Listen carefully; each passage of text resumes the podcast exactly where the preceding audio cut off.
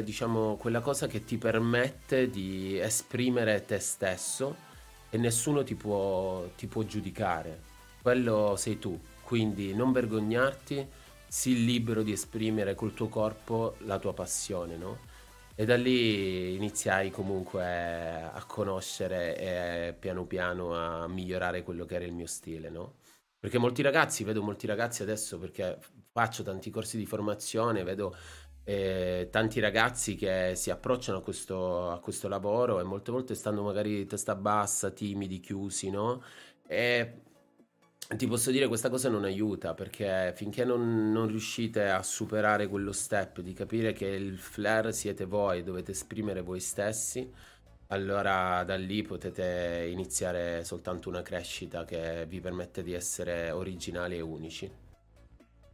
Detto questo, eh, che, sta, che, stavo dicendo? Io mi sto perdendo perché da un discorso passo, passa un altro.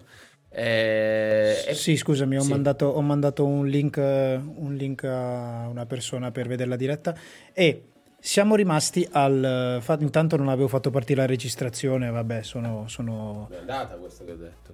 No, no, è partito, è andato tutto questo, però no, non ho preso l'inizio, vabbè, non fa niente. Vabbè. Lo caricherò così. Comunque, e abbiamo parlato... Abbasso la musica, ok, scusami.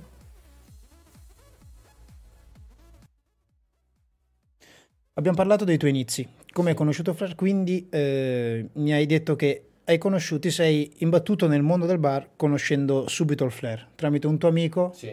eh, Francesco? Francesco. Francesco, tramite questo tuo amico Francesco, e hai conosciuto il mondo del Flair. E da lì poi, vabbè, è passato il tempo, ti sei allenato e tutto, e... Eh, questa è la, tua, è la tua storia personale iniziale di come tutto è iniziato. Come è cresciuto? Come sei arrivato a lavorare? Dove hai iniziato a lavorare? Come hai iniziato magari a fare le gare? Chi hai conosciuto? Chi, okay. chi hai seguito? Come, come, è andato poi il percorso, diciamo, per arrivare proprio a magari a partecipare alle gare? Esattamente, sì. Allora, eh, il percorso, diciamo che poi comunque quando uno segue la propria passione sembra che le cose ti si presentano davanti da sole, no? Per poi poter raggiungere i tuoi obiettivi. L'importante è comunque riuscire a, a, a crederci e già immaginare, no? Dove vuoi arrivare. E mi ricordo che subito dopo con, eh, con Francesco, con Poppy, e, um, volevo continuare comunque a, no, a perfezionarmi in questo lavoro perché dicevo, cavolo, faccio flair, ma non so fare da bere. Cioè, che cosa combino? Cosa combino? Nulla. Mi ricordo però che Ivan mi faceva lavorare dietro, dietro cioè Ivan, diciamo, quello che mi seguiva, ehm, mi faceva lavorare nei vari, nei vari, locali, però mi faceva stare dietro i bartender, perché io già da piccolino... Quindi la, la, la tua storia è inversa a quella che di solito è la storia del 99% dei flair bartender, che prima hanno iniziato a lavorare al bar, poi dopo hanno conosciuto il flair tramite il loro lavoro. Tu hai conosciuto il flair e tramite il flair poi hai conosciuto il mondo del bar. Esatto, sì, proprio tramite il flair. Prima flair, poi bar, poi cocktail, no? E poi da lì è nato, diciamo, tutto quello che è il mio lavoro e la mia passione per... Non si, cioè la mia passione del bar non è soltanto flair adesso, quindi miscelazione, studi e quant'altro. Tuttora continuo sempre a studiare e migliorarmi. Però ti, ti dicevo appunto che eh, io lavoravo dietro, dietro il banco, dietro il bartender, quindi ero il, il, bartender dei bartender perché stavo dietro e facevo soltanto flare però era qualcosa che mi permetteva di lavorare perché in realtà io mi ricordo che quando iniziai a lavorare poi nel locale insieme a Poppy mi pagavano 50 euro 50 euro a settimana. 50 euro a settimana. E quante, eh, cioè 50 euro a settimana per una serata? no no lavoravo 6 giorni su 7 Molto bene, non, non, non, saprei quantificare il... Vabbè, no, raga, mi, vabbè pochi... Io volevo comunque, mi piaceva, non lo sai quando ti butti, inizi a fare sempre comunque, ti, c'è una passione, no? Cresce una passione, nasce una passione, non so come, com, come dire, però inizi no, a lavorare... Eh, a volte pure gratis perché vuoi capirne sempre di più, vuoi migliorarti sempre di più. E quindi io mi ricordo proprio iniz- ho iniziato a lavorare in questo, in questo bar al solito posto insieme a Poppy e facevo l'aiuto barman che comunque cameriera andavo lì prendevo le comande ma ero piccolino non sapevo non sapevo muovermi, no? Avevo, dovevo, dovevo, scoprire questo lavoro, quindi per me andava bene. Quel, quello che penso io, casa, quello che penso io è, è tipo, ad, di, stiamo parlando di immagino più di dieci anni fa. Più, 12, 13 sì. anni fa. Sì. Immagino, immagino le persone magari di quei tempi, lo stesso Francesco, perché cioè, a pensare se potessero tornare indietro in quei giorni lì a pensare questo ragazzino potrà arriverà qua a fare questo perché a me è capitato a me in molti casi mi è capitata la stessa cosa però mi è capitato che questo è un aneddoto che molte volte mi fa sorridere di la prima sera che ho lavorato dentro il locale, perché inizialmente lavoravo fuori, nel senso che lavoravo in cambusa, non lavoravo all'interno del locale, lavoravo nel dietro le quinte, lavoravo, lavavo i bicchieri, facevo il cambusiere, queste cose qua. E mi è capitato, la prima sera che lavoro dentro il locale faccio il barback, quindi portavo il ghiaccio, portavo i bicchieri, quello che si buttava via l'immondizia, quello che serviva lo facevo per i bartender, al servizio dei bartender. E in un bancone dove io lavoravo, cioè non nel bancone dove in un bancone che io servivo c'era eh, una ragazza. E questa ragazza qui, una decina di anni dopo, è stata corsista, una mia corsista di, di Flair. No. Perciò sì, è stato pazzesco perché quando, è, sì. quando, io, quando, io, ho iniziato, eh, lei è, le, ero il suo barback e poi a distanza di dieci anni lei ha fatto il mio corso. Grandioso. Oh, soddisfazione anche queste. Allora, quindi eh, adesso abbiamo parlato della tua storia personale. Hai iniziato a lavorare in questo posto, quindi poi immagino che saranno segui. Ovviamente tu nel tempo ti sarai allenato, nel tempo sarai cresciuto. Eh, situazione lavorativa immagino che sicuramente sia migliorata nel tempo. Iniziamo a parlare di quando ti sei reso conto o le persone intorno a te si sono rese conto e ti hanno spronato a eh, in qualche modo spingere in questa cosa, che sia il flare. Quando ti sei reso conto che o non ti sei reso conto che volevi farcela, però volevi andare avanti, volevi crescere di più. E che cosa hai fatto per salire gli scalini del flare, per fare step by step e comunque accrescere la, la tua figura professionale da flare bartender, visto che comunque vivendo in Sicilia, che vabbè, la Sicilia penso che lo sia ancora di più, però comunque il sud è un posto in cui un bartender non ha molto spazio per esprimersi, sì, sì. anche a livello di flair, molto spazio per esprimerti e, e, ai tuoi tempi magari non avevi neanche persone che ti potessero seguire o ti potessero dare spunti per crescere a livello del puro flair. Perciò lì, in quel, in, quando sei arrivato a questo momento, chi è che ti ha spinto, chi è che ti ha fatto crescere o che cosa hai fatto per andare avanti?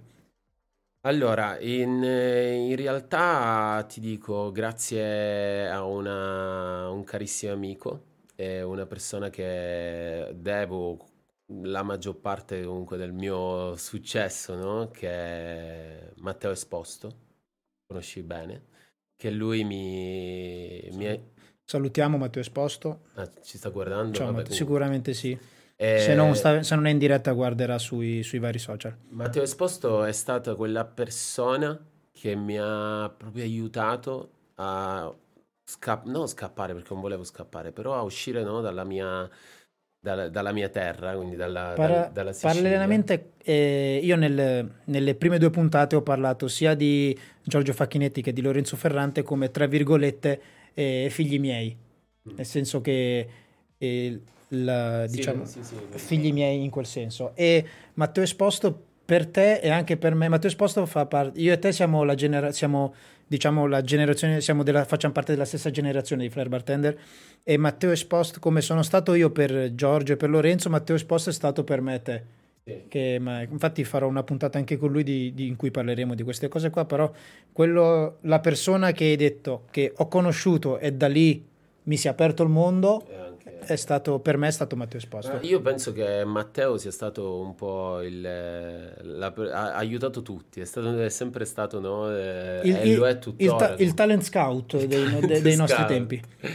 Esatto, esatto. E ti dico, lui mi ha davvero aiutato tantissimo perché mi ricordo che feci lui, io e, io e Poppy lo chiamammo ehm, per fare un corso di American Bartending e lui ci seguì, non mi ricordo adesso quanti giorni, erano 3-4 giorni, stette con noi quel periodo.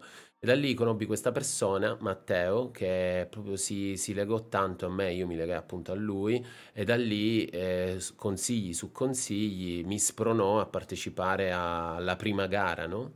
Però in realtà ti dico, Matteo Esposto, eh, adesso abbiamo detto solo il nome e che ci ha, sco- e ci ha, tra virgolette scoperto, però lui di, di, cosa si occupava? Cioè cosa faceva nella vita? Ma in realtà lui quel periodo lì faceva dei corsi di formazione in giro per l'Italia e se non sbaglio aveva una scuola di formazione a Roma in quel periodo o, o, stava per uscire da questa scuola. Comunque era un libero Sì, aveva, aveva, aveva, una scuola a Roma. Sì. sì, sì, era un libero professionista, un po' quello che facciamo noi adesso fondamentalmente. Lavorava, penso, con delle aziende. Comunque è sempre stata una persona super smart con... Eh, grandi obiettivi, come d'altronde li ha raggiunti e sono contento per lui.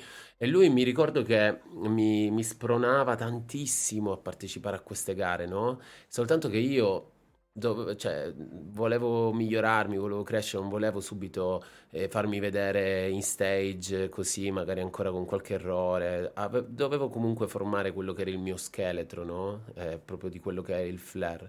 Quindi eh, lui mi chiamava, mi diceva dai Giorgio c'è questa gara, partecipa, dai Giorgio, ma senza interessi, soltanto proprio per, un, per aiutarmi, no? per starmi vicino. Finché poi dopo un, eh, un anno un anno di allenamento pieno, decisi di partecipare alla mia prima gara. E la mia prima gara fu la Flair Battle Rom 2010. Tu partecipasti a quella, no? No. 2000, 2010, sì, 2010 dove... Eh... Io non ho partecipato, io ho partecipato a quella dell'anno dopo.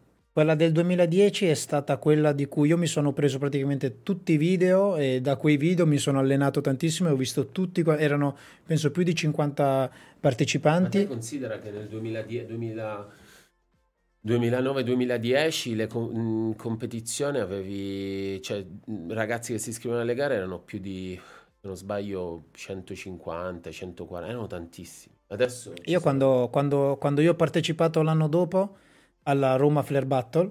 Quando ho partecipato l'anno dopo io eravamo più di 70 e la gara era, la qualifica era divisa in due giorni. Un giorno per gli italiani e un giorno per eh, gli stranieri. La Flare Battle Rome. La Flare Battle Rome. Io 2011, tu hai fatto 2010. E io poi partecipai alla 2000. Che alla 2011 avevi fatto la tua prima finale. Esatto, la, 2000, la 2010, sì. vabbè, ri, ri, ritorniamo sì, al tuo discorso. Tu partecipi a questa gara nel 2010. Esatto, 2010 partecipa a questa gara dove mi eh, arrivai a eh, 40, aspetta, era 24 posto su 48, cioè quindi metà classifica la mia prima gara. E mi ricordo che c'era in giuria eh, Nicolas Sanjan e io tipo super emozionato, agitatissimo perché c'era questa grande leggenda no, del, del mondo del, del flare che poi dopo anni siamo diventati amici e comunque mi ricordo quella volta lì lui era in, in giuria e volevo fare, ci tenevo tantissimo a fare una bellissima figura, no? E, ehm, però mi ricordo che feci 24 posto, però già iniziarono comunque ad adocchiarmi un po', no? I giudici, la gente, iniziava a guardarmi in modo diverso. Diciamo che, lo, diciamo che lo non, ah, magari a livello tecnico o di, pre, o di, presenza non era proprio il top, però si vedeva che c'era qualcosa. Si sì, vedeva... Sì, comunque c'era dietro un, eh, diciamo, comunque un, un, ragazzo che aveva voglia di, di spaccare no? e di crescere, di migliorare in questo, in questo lavoro. E mi ricordo che lì conobbi tanti flare bartender perché essendo la mia prima gara, però aspetta, ho dimenticato una cosa importante. Perché prima di quella gara nel 2009 andai, devo guardare là, andai a guardare la mia eh, la prima gara che ho visto era a Roma, sempre Flair Battle Rome e vinse Marco Canova. Eh sì, Flair Battle Rome 2009, sì, che la vinse Marco Canova, ci sono ancora i video, sono ancora i video su YouTube. Sì, esatto. Marco, Ma- Marco Canova, mamma mia raga, mi stanno scoppiando le orecchie. Allora, mi ricordo nel 2009 vinse Marco Canova, secondo posto Luca Valentin e io tipo ero solo a Roma, presi l'aereo proprio per guardarmi questa gara, non conoscevo nessuno e stavo così da solo sotto lo stage a guardare questi grandi. E da lì proprio mi, mi innamorai di Marco, nel senso che comunque rimasi affascinato dal- dalla sua presenza in stage, dal, mm, dalla- diciamo, dal potere che aveva, no, di tenere lo stage. E da lì divenne il mio primo idolo, no? Il mio primo idolo dove ho detto no, voglio diventare come lui. Quindi ritornai a casa, mi allenai per un anno, poi partecipai alla Flair Battle Rome 2010, 24 posto su 48, metà classifica. Ritornai a casa comunque con una voglia, una grinta proprio di... di... Questo risultato ti andava bene, ti era piaciuto, ti aveva scoraggiato, ti aveva caricato? Allora, in realtà mi aveva caricato tantissimo, ero deluso perché comunque vole- volevo ottenere di più, però ti dico, Carmine, sono ritornato in Flerum che dentro di me sapevo di potercela fare, no? Di poter raggiungere almeno il podio, magari, no il podio, però la, la finale, no? Però avevo questo obiettivo, no? Di raggiungerlo questo podio. E mi ricordo nel 2000, 2011, quindi un anno dopo, quindi dopo che mi allenai tantissimo, ritornai di nuovo in stage e la facevano, non lo posso dimenticare, Risto Theater a, a, Roma, al centro, in questo teatro pazzesco dove c'erano tutte le persone sedute e tu avevi c'ero, questo palco. C'ero anch'io, è stata la mia prima gara quella, c'ero anch'io. Eh sì, stu- stupendo davvero. E mi ricordo che ero seduto che stavo parlando con, con, i ragazzi, con me c'era Federico Cassini, Alberto Carrozza, altri ragazzi che facevano, condividevamo la stessa passione. E dopo che feci la qualifica, che mi andò bene, feci soltanto uno o due drop mi ricordo che ho detto, vabbè, mi guardavo intorno e dicevo, ma qua sono tutti grandi, c'erano i, gra- i, i più grandi flare bartender che, che, della storia, ho detto, ma chi deve arrivare qui in finale? E mi ricordo, decimo posto, Giorgio Chiarello, io ero così che parlavo con i ragazzi, dicono, Giorgio, stanno chiamando a te, io no, raga, è impossibile, Giorgio Chiarello. Io penso che quella, io, io lì c'ero, ero presente, però non conoscevo ancora nessuno, avevo fatto soltanto il mio primo masterclass eh, di, di Matteo Esposto, appunto, e, però conoscevo solo Matteo, lì in quel periodo non conoscevo nessuno e quindi ero lì a un tavolino io, mio padre e mio fratello. Mio fratello aveva 6-7 anni, non mi ricordo, era piccolino, e che tra l'altro non lo facevano entrare nel locale perché era, perché era un bambino. E mi ricordo ancora di mio fratello all'entrata che piange col buttafuori che non lo vuole fare entrare. E mio padre che voleva trovare un modo perché si è trovato nella stessa situazione in cui si era trovato anche con me una volta in Messico che non ci facevano entrare in un locale perché io ero piccolo. E mi ricordo che, non mi ricordo poi in che modo, però comunque eri, poi, poi riuscito ad entrare e ero io con loro e mi ricordo che eh, quando ti chiamarono, io, io, e te non ci conoscevamo, però mi ricordo della faccia che avevi fatto quando poi ti avevano chiamato per entrare in finale. Sì, sì, ma io rimasi stupito, ho detto no, non ci credo, impossibile. Ma lo sai qual- perché pure? Perché la qualifica era 4 minuti, la finale durava 8 minuti. Ah, 8, scusa, durava 8 minuti, 8 minuti di finale e tu pensa, io mi preparavo soltanto la qualifica di 4 minuti e gli altri 4 minuti cosa dovevo fare? Ho detto, oddio, sono, sono nei guai. E infatti mi ricordo che subito chiamai Alberto, che Alberto Carrozza mi, mi insegnò poi pure fra l'altro a utilizzare GarageBand. Sì, che Alberto era bravo in quelle cose multimediali già a quei tempi lì. Sì, sì, sì. Quindi sì, tu comunque il, alla gara ti presentavi eh, preparandoti soltanto la qualifica, cosa che ho fatto anch'io per, per tanto tempo, anch'io ho fatto questo. Sai, non, non, non, non, ti aspetti, non hai mai la presunzione di dire certo. mi preparo la finale perché poi alla fine poi quando arrivi ad un certo livello è la qualifica che non ti prepari e ti prepari solo la finale. Esatto. Però all'inizio soprattutto ti prepari solo la qualifica, quei 4 minuti li fai anche da paura, però poi riuscire a spalmare 4 minuti in 6, 7, 8 minuti è, è molto difficoltoso dopo perché è tanto tempo. No, no, no, assolutamente. Guarda, io ti dico infatti, mi, sono, mi preparai ai tempi soltanto la qualifica. Questi quattro minuti, infatti, li allenavo così tanto che mm, con tutto, tutta l'ansia da stage arrivai lì e feci comunque una bellissima gara, no? Che mi portò in finale. Ma una volta in finale, come dovevo riempire questi altri quattro minuti, no? E mi ricordo, aspetta, mi è venuta in mente quella scena che dobbiamo raccontare quando che era, era, lo stesso teatro, no? Era eh lo stesso teatro. Lo stesso teatro, però due, tre anni dopo. Due, due tre anni, esatto. Sì, sì. E, vabbè, quella poi la raccontiamo per forza. E, ehm, nulla, quindi mi, mi, ricordo che con Alberto preparammo una musica mm, e ai tempi andava tantissimo Skrillex e quindi tipo usavamo, abbiamo usato Skrillex per quattro minuti, due tracce diverse modificate e poi una volta arrivato in stage io ero davvero spaventato, ma cagato addosso in un modo pazzesco, non sapevo come fare. Ho detto, vabbè, raga, tiro i 4 minuti e i, i 4 minuti vado freestyle. Carmio, ti giuro, non so co- co- come come mi è riuscita questa cosa. 4 minuti di qualifica portata per la finale. Superato quei 4 minuti, iniziai a lanciare tutto quello che trovavo in freestyle. Ho detto proviamo. Però mi andò bene perché iniziai a chiudere tipo movimenti che ho inventato lì in quel momento.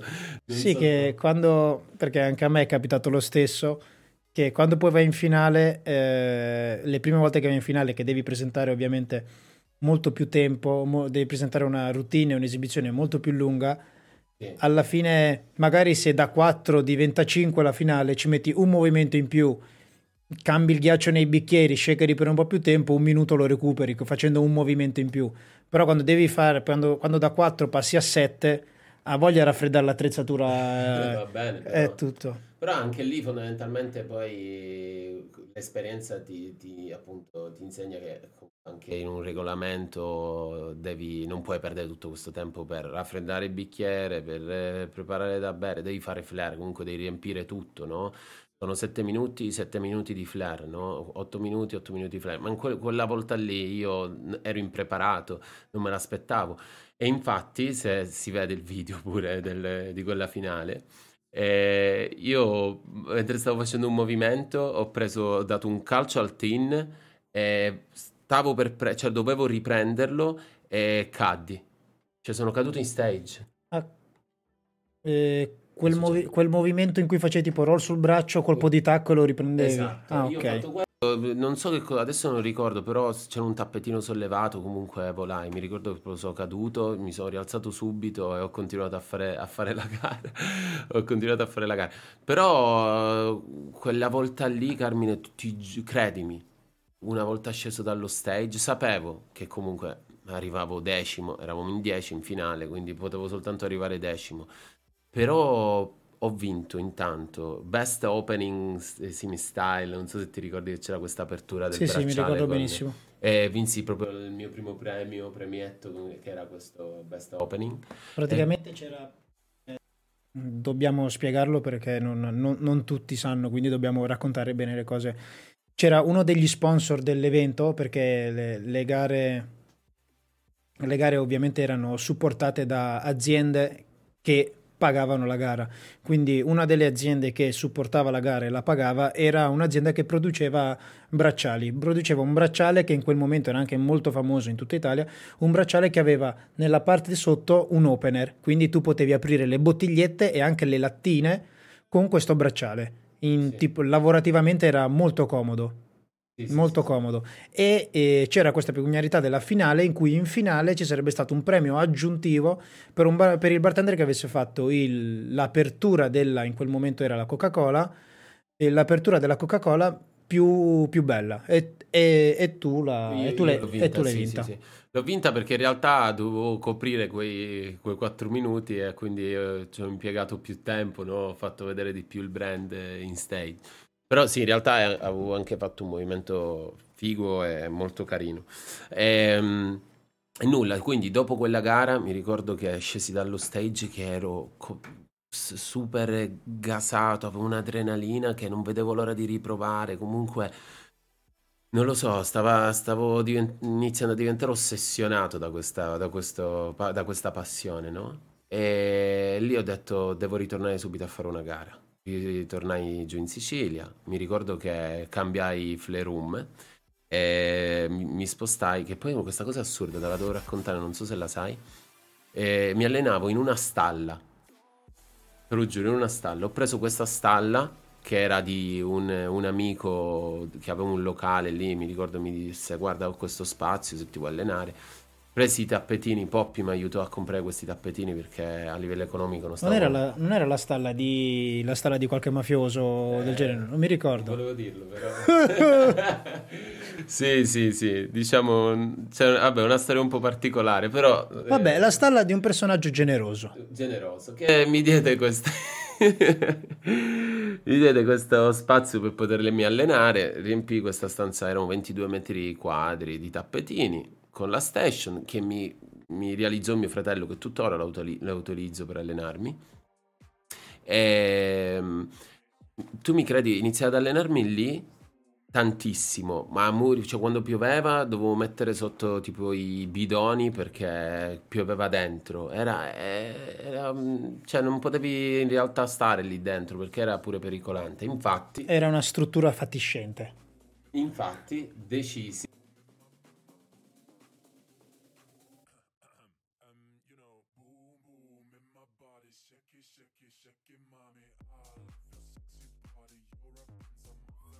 Questa è una storia.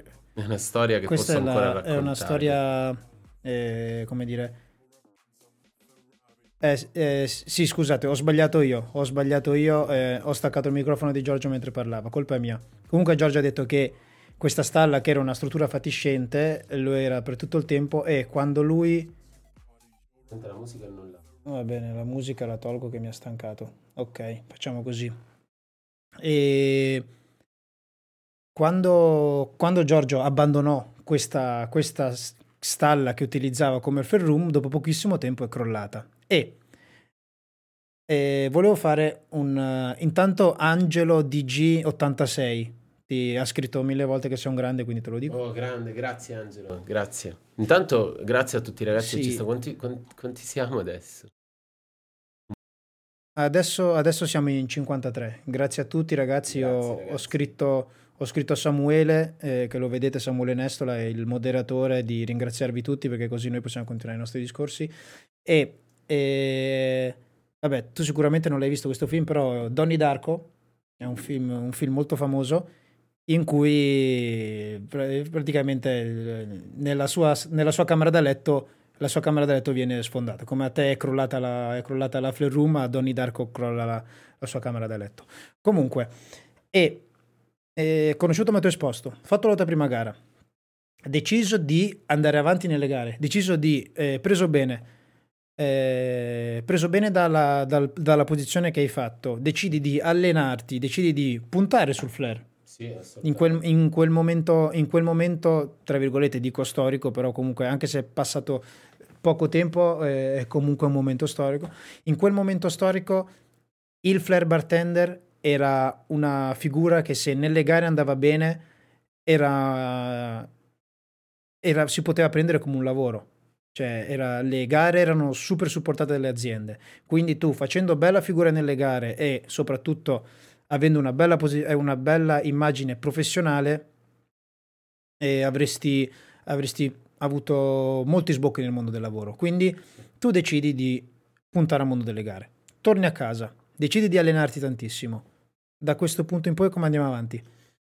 Che eh, subito quando appunto ho finito questa gara ritorno, ritorno a Monreale, inizio ad allenarmi tantissimo, però ci tengo pure a dire questa cosa, come dicevi tu prima, io da Palermo, cioè io a Palermo in realtà non avevo nessuno che mi potesse comunque spingere o spronare, no, a migliorarmi sempre di più, perché molte volte solitamente vedo tuttora i ragazzi cercano si cercano tra di loro, no? Per continuare un po' questa portare avanti questa passione. Sicuramente se sei solo, comunque cerchi sempre di... eh, Così? Così? Ok. E solitamente, guarda, eh, quando si è soli, poi dopo un po' passa, passa la voglia, no? Ti inizi a scocciare un po' di allenarti, dedicare tutte queste ore. In realtà io stavo bene da solo, vivevo veramente bene da solo con me stesso, chiuso in quella flare room riuscivo proprio a esprimere me stesso, no? E non vedevo l'ora di uscire da lì, eh, tipo come Danny the Dog, no? Per poter eh, eh, conquistare il mondo, diciamola così, ma in realtà mh, non vedevo l'ora di ritornare in stage per potermi incontrare con gli amici e condividere con loro tutto quello che stavo realizzando, no? Chiuso in una stanza in Sicilia da solo. Però subito dopo quella gara, eh, no- non ricordo bene, però comunque continuai a fare delle gare, eh, piazzandomi sempre comunque al tredicesimo, quindicesimo, decimo posto, magari ancora podi non ne avevo raggiunti. E mi ricordo pure che partecipai alla Paris Flare Open, che fu la mia prima gara internazionale dove conobbi tantissimi flare bartender, di cui Marek, Tomek, eh, iniziai comunque ad avere il primo approccio no, con, con, i forti, con i più forti, no? quindi anche Luca, c'erano vari ragazzi. E, e lì partì insieme a Federico Cassini, che anche lui faceva Federico Cassini è un altro ragazzo vuoi introdurlo tu vuoi comunque un altro ragazzo che no, Fede Cassini è un altro ragazzo che faceva parte della generazione di bartender partita leggermente prima di noi sì. e che era già fermato a livello nazionale come flair bartender, che però eh, oltre ad essere un flair bartender è sempre stato anche con un occhio a, non, non, solo legato al mondo, de, al mondo del, del flare e delle gare, competizioni, lui comunque organizzava anche competizioni, lui faceva già il direttore di locali, capo barman, eh, conosceva le aziende, cose, era già eh, diciamo ai, ai, nostri tempi era già un livello superiore, diciamo, che già guardava anche altre cose. In quel periodo tu eri andato con lui a fare il Paris Flare Open. Partecipai al Paris Flare Open insieme, insieme a lui e lì quindi una gara internazionale, io piccolino, ho appena iniziato comunque a, part- a, a, gareggiare e raggiunsi il... no, che mi ricordo, no, poi, no eh, no, tredicesimo, tredicesimo, dodicesimo posto. E quindi oddio, ho detto no, non ci credo, devo ritornare di nuovo a casa, devo dare ancora del mio meglio, voglio allenarmi ancora di più, voglio proprio stravincere questa volta. Finché poi continuai di nuovo a, a partecipare a gare, sicuramente comunque il mio livello stava crescendo, quindi piano piano il mio, no, il, eh, diciamo, la mia posizione all'interno delle competizioni sempre, era, stava sempre più in alto finché poi decisi di, di partire. Eh, a vivere, andai a vivere per un periodo in, eh, in Australia e, e partì insieme ad Alberto Carrozza e Valerio Localzo dove mm, lì comunque diciamo ho vissuto un periodo un po' particolare della mia vita però che mi è servito tantissimo infatti ricordo che e subito dopo questa esperienza in Australia eh, ritornai in Italia ancora più forte con una grinta proprio di voler vincere tutto. E, fra l'altro io in Australia, siccome non sapendo la lingua, eh, facevo fatica a lavorare nei, nei, locali. Mi ricordo che andai proprio al TJ Friday, no? Ho detto, vabbè, sono un flare bartender, magari mi vedono, mi prendo. No, niente, anche se eri più forte... Non non, non, non ti prendevano, non ti muovevano a lavorare lì perché comunque dovevi avere un permesso per poter lavorare e dovevi superare questo eh, cioè, esame con la lingua inglese, no? E, e, lì mi ricordo disperato ho iniziato ma proprio veramente a piangere come un, un matto finché conobbi un ragazzo che il suo nome, il suo tag, la sua tag, tag, tag è Fumè eh, lui era un ragazzo che ap- apriva le partite di basket in Australia facendo basket, basket freestyle, no? E lui faceva anche l'artista di strada. Quindi lui era un artista di strada, faceva questi spettacoli basket freestyle. Quindi mi ricordo in questa strada a Melbourne, eh, Swanson Street, eh, o eh, l'altra non mi ricordo comunque su Boston Street c'era questa strada dove tu che lui aveva la mamma australiana quindi aveva il permesso per poterlo fare pagando 10 dollari eh, se non sbaglio al mese per potersi esibire e mi ricordo che conobbi questo ragazzo e iniziamo a parlare e da lì poi lui mi, mi disse guarda ma tu che sai fare? Io ho fatto vedere un po' di frame e mi ha detto va bene inizia a fare gli show per strada con me quindi ritornai di nuovo a fare l'artista di strada e da lì iniziai veramente a guadagnare tantissimi soldi perché comunque facevamo 3-4 spettacoli al giorno ma riuscivamo comunque ad avere una bella c'è qualche video su forse su Facebook non mi ricordo perché ogni tanto lo facevo vedere questo video ma l'altra volta quindi la... quello che mi pare di capire dalla tua storia è che non è stata tutto un salire. Non è Cioè, cioè? Non è stata... tu- vabbè, se vuoi, se vuoi toglierti le cuffie le No, puoi... no, no, bene. La tua storia non è stata tutto un salire, è stato un salire ma anche uno scendere, perché detto che sei andato in Australia pensando di crescere e invece poi ti sei trovato a fare di nuovo l'artista di strada. Sì, esatto, vabbè, io in realtà, ovvio, non potevo dedicare tutta la mia vita solo alle gare, nel senso, sì, era una cosa che volevo fare, però eh, avevo bisogno comunque di, di fare esperienze, no? Quindi iniziai a fare queste esperienze viaggiando. La mia prima esperienza è stata a Londra, ma non la racconto perché è stata proprio disas- disastrosa, proprio pazzesca, non voglio neanche ricordarla.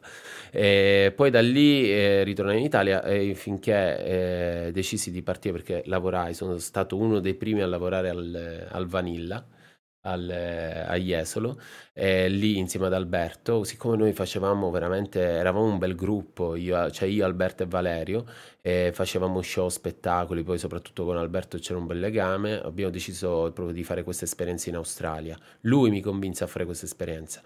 Poi iniziai appunto a fare l'artista di strada, iniziai a guadagnare tanti soldi perché veramente ne guadagnavo tantissimi insieme a questo ragazzo, che poi c'era un altro ragazzo eh, curdo che lui faceva mm, football freestyle e quindi avevamo tirato su questo, diciamo, questo spettacolo che lo, lo- non mi viene la parola. Comunque lo facevamo diverse volte in... ehm, proponevamo, ecco, diverse volte in, eh, in strada, no?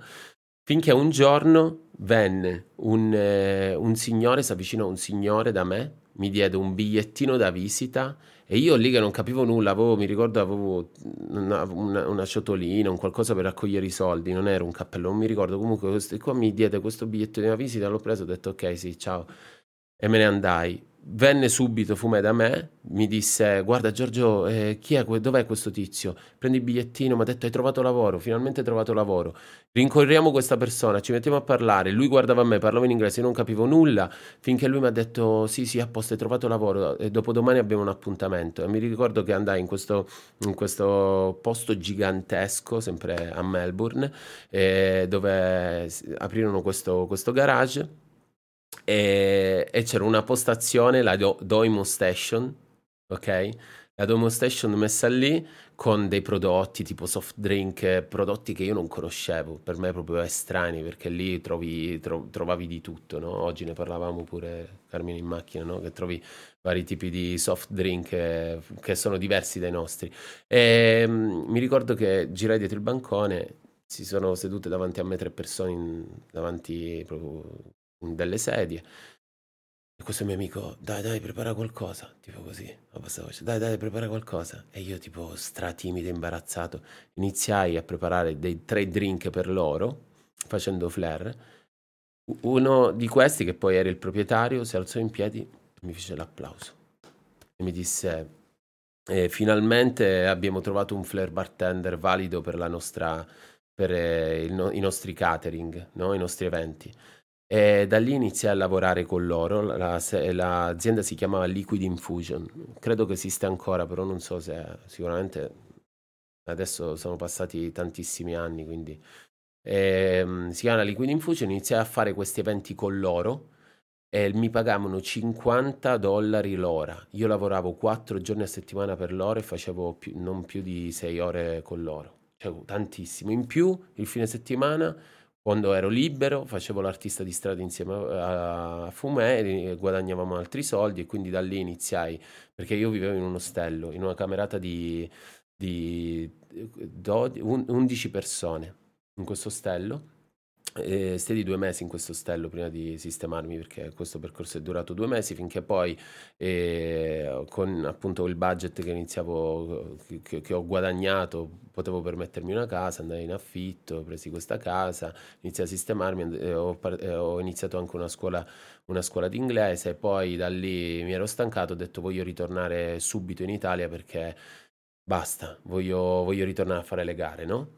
Ritornai in Italia e mi ricordo che Matteo, Matteo Melara, lui mi, mi contattò che ero ancora in Australia e mi disse Giorgio guarda se vuoi puoi venire a lavorare qui a scuola da noi e lui lavorava in Flare Academy ai tempi e, e grazie a lui eh, ho iniziato a lavorare in una scuola, la, mia, la prima scuola dove appunto ho iniziato il mio percorso da trainer ed era appunto la Flair Academy. E da lì mi, lui piano piano mi, lo seguivo, lui fra, fra, l'altro super forte, proprio un bartender di livello, molto... Matteo Melara in quei tempi era uno dei flair bartender a livello italiano eh, più accreditati, sì. più, più, forti e un big della, della, scena, della scena italiana. E Flair Academy era una scuola di formazione leader della, in, quel, in quel periodo sulla zona di Milano sia a livello di catering che a livello di, di scuola di formazione, di più, sul, di più sul, sulla scuola di formazione, che ci lavoravano sia, sia Matteo Melara che eh, Riccardo, Riccardo Mastro Matteo. Matteo sì, e tu hai iniziato a lavorare lì con loro. Esatto, esatto. Mi ricordo quel periodo, eh, Mastro Matteo però già lui, se non sbaglio, non lavorava a scuola però aveva i suoi lavori sempre come flair bartender, no? faceva eventi, però non lavorava a scuola se non sbaglio in quel periodo, lui lavorava prima di Matteo. Però mi ricordo che io stavo sempre dietro a Matteo perché non volevo ritornare a casa, non volevo ritornare in Sicilia, non avevo voglia di, dopo questa esperienza, ritornare proprio di nuovo alle origini, no? Volevo sempre di più migliorarmi, comunque il mio posto era, sapevo che era in, in Italia. E, ehm, Cosa, cosa, cosa, è successo? Che eh, seguendo Matteo, da lì iniziai davvero a, a migliorarmi anche a livello no, di scuole, training e quant'altro. E poi partecipai dopo un mese alla prima, alla prima competizione, dopo appunto questa esperienza in Australia, che avevo una grinta pazzesca. Avevo una grinta, sì, lo so, devo guardare lì Scusami, avevo una grinta pazzesca e mi ricordo che partecipai a Garda Lake. Te la ricordi questa gara? Eh, Organizzata da Federico Cassini. Non si chiamava Garda Lake. Garda Lake. Non mi ricordo. Vabbè, comunque. Era la prima gara che, se non sbaglio, ha organizzato Federico Cassini. Partecipai a questa gara e c'erano tutti i flair bartender più forti e c'era anche, c'erano tutti stranieri, mi ricordo Alexander Stefanov, Danny Bakev, eh, eh, Marek, non mi ricordo, comunque c'erano tanti, tanti ragazzi, eh, c'erano tutti. Però questa esperienza in Australia comunque mi aveva, diciamo, messo, aveva messo da parte eh, questa, questa, mia timidezza, no? Quindi s- sapevo di- che potevo farcela, no? Potevo comunque... Ah, la, la Garda Lake, quella dove mi sono fatto per la prima volta i capelli biondi. Eh, se non sbaglio. Ah, sì, sì. Fatto, sì, eravamo lì, mi, mi hai aiutato. Sì, sì, sì, sì. L'abbiamo fatta sulla mia station quando hai tirato giù tutto. Esatto. Sì, sì, sì. Mi ricordo okay. appunto che ho fatto quella qualifica e tirai giù tutto, perché il primo, il primo move che ho fatto, tutto il bar organizer a terra con tutte le cannucce e tovaglioli. Però in finale mi ricordo che feci una gara che nessuno la conosceva, la prima volta che portai il silenzio, ti ricordi? A tempo, a tempo di musica. E, ehm, e mi ricordo appunto che feci questa gara e c'erano tutti, tutti gli italiani, c'era eh, Melara, eh, poi c'era Marco Srubolini, fortissimo, eh, Bruno Vanzani, c'erano tutti e mi ricordo che feci il terzo posto. ero io eh, terzo posto, eh, Alexander eh, secondo, primo... No, no, no, no. Primo primo Alexander, secondo Danny, tu terzo e a detta di tutti in quell'occasione avresti dovuto mettere dietro Danny. Eh, a sì, detta sì. di tutti però il tuo nome non era ancora tra virgolette così accreditato e, uh, perché era una gara fatta alla fine di un masterclass. Quindi alla fine del masterclass di Danny e Alex e Stifa c'era la gara in cui nella... se mi facevano vincere. No, vincere no, però avresti dovuto mettere dietro Dennis, avresti dovuto arrivare secondo. Infatti, in quella gara lì tu vincesti il premio come miglior italiano e col premio come miglior italiano poi andasti di diritto alla finale al, al Roadhouse a Londra. Sì, sì, sì, sì, sì, sì, sì, sì, esatto, perché c'era Oliver Pluck, può essere, sì, Oliver Pluck che mi diede appunto questo, questo premio. Però se dobbiamo parlare, se meritavo il secondo e il terzo, prendo una piega strana questa, questo podcast perché... No, no, era una, era una cosa che mi... Era una... quello, che, quello che mi è successo a me in tutti questi anni in gara, molte volte dicevo altro che eh, terzo, secondo, quello che magari a volte meritavo anche di più, però lo sai com'è il discorso che Molte volte sei giovane, agli inizi, e cercano sempre di portare in alto quelli che hanno un po' più, più interesse, no? Su cui hanno più interesse, magari che fanno girare un po' più di business. Figurati un ragazzo che veniva dalla Sicilia se poteva battere qualcuno di, di più forte, no? Però va bene, io ti dico, sono rimasto super contento di, di quel mio terzo posto, ma io tutti i posti che ho fatto sono sempre contento, anche quando meritavo, magari meritavo di più e mi mettevano, che ne so, quarto, quinto, mi andava bene perché io ero super contento e felice del- della mia performance, no? Di quello che era comunque la mia presenza in quello stage, come me la vivevo. La maggior parte delle volte che sono- ho finito una gara ed ero nervoso era soltanto perché magari sapevo che potevo dare di più, potevo fare, del- potevo fare molto di più, no? E quindi potevo anche vivermela diversamente. E a volte eh, l'ansia da stage o il pubblico gioca, giocano brutti scherzi, e tu lo sai pure, nel senso lo sai, hai vissuto quello che è lo stage. Sì, sì, ho vissuto anch'io tutte queste emozioni e abbiamo parlato un po' sia della tua storia personale che, sto- che della storia delle gare. Da qui poi susseguono altre mille cose. Cresci lavorativamente, inizi a lavorare con delle aziende, vai, lavori anche... Eh, fai anche una tua parentesi di vita a Tokyo, e sì. ritorni, ricominci con il mondo delle gare, i tuoi risultati continuano a crescere sempre di più, inizi a lavorare per una... Inizi a lavorare per una... Per Scusa, un... ti interrompo. Prima hai detto Tokyo, voglio, voglio, dire questa, voglio fare questa parentesi veloce, promesso. E per quanto riguarda invece appunto Tokyo, no? il Giappone, l'esperienza è stata che e partecipai a, a una gara a Singapore, un, un campionato mondiale, eh, mondiale, della WFA. E arrivai secondo a quella gara, a mh, neanche mezzo punto da Luca Valentin. Luca Valentin fece il primo posto, secondo io, terzo Dennis, se non sbaglio, non mi ricordo. Comunque c'erano tantissimi flip bartender, mi ricordo che uno dei giudici venne da me e mi disse... Eh, ti andrebbe di fare questa esperienza in Giappone, vieni a lavorare da noi al New Jack. Io lavoravo in una scuola a Roma che mi pagava benissimo, eh, mi, mi, pagava tutte le gare, mi pagava mensilmente, mi dava vitto e alloggio, comunque avevo un buon guadagno a Roma. Lavoravo pure per... Wait, wait, wait, wait, wait, wait a minute. Chi ti ha trovato il lavoro in questa scuola di Roma? Ok, Ok. E mi ricordo, vero, vero, per, eh, vero perché era una proposta che questa scuola aveva fatto a me di fare questa bella vita che tu hai appena descritto, però io ho detto, conosco un ragazzo che se lo merita di più. Dai, no, non girarla così, aspetta. No, la, no. la verità è che aveva preso a tutti noi, ti ricordi che aveva tirato su una squadra? Questa scuola. Sì, no, però... però nel discorso di trasferirsi a Roma, sì, lavorare sì, lì, stipendio, casa, tutto pagato, sì, la proposta poi io, era stata fatta a me e io invece avevo detto Giorgio è una persona più indicata. Io poi avevo proposto a te ovviamente perché io avevo già il mio lavoro al nord, no? non è che... No, no, chiaro, no, no, no, no ma mi ricordo, mi ricordo, ma io mi ricordo anche che tu lavoravi lì con noi, perché eravamo io, Dario, Daniela, ti ricordi? È stato un periodo, sbaglio? Sì, sì, ne facevo, ne facevo parte, però non, non, vivevo a Roma io, ne facevo sì. parte tra virgolette. Mi ricordo che appunto mi sono trasferito lì e loro mi pagavano, proprio stavo bene, stavo bene, guadagnavo bene, in più lavoravo con Nastra Azzurro come eh, ambassador per loro, quindi facevo eventi, giravo tantissimo per loro.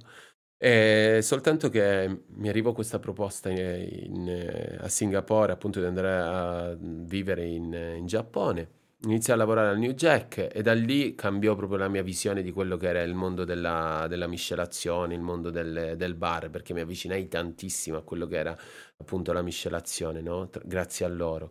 E comunque è stata una delle esperienze più belle, più, diciamo, che mi hanno più... Eh, che, mi hanno segnato, che mi ha segnato in tutta la mia vita, no? che mi ha veramente portato a essere quello che sono adesso perché grazie a loro ho ancora di più eh, perfezionato quello che era eh, diciamo quelle skills che mi mancavano anche in stage no? con le competizioni. Ok.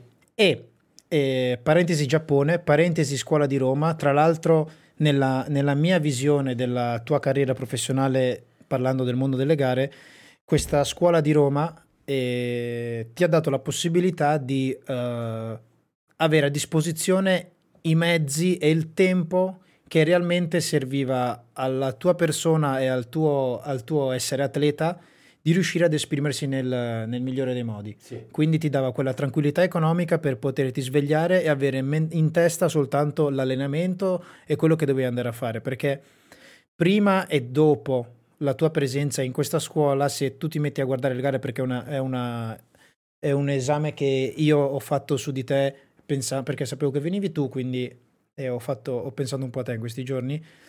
È stato un momento molto importante della tua carriera professionale da flare bartender e questo, questi anni in cui hai lavorato in questa scuola perché ti ha fatto molto crescere. In inglese hai detto uh, in inglese dice improve hai, sì, sì. hai fatto crescere molto il tuo livello. Sì, e il turning point della, della tua carriera a livello mondiale di flare perché agli occhi tipo miei eri sempre lo stesso, eri diventato un po' più bravo e comunque vedendoti in tutte le gare la tua crescita non è stata cioè non è che da una gara all'altra sei diventato comunque una, completamente un altro free bartender però agli occhi di diciamo tra virgolette il resto del mondo al pubblico di YouTube che in quel periodo ancora YouTube andava fortissimo arriviamo al Flairmania 2018 giusto? Sì 2018 sì, era 18.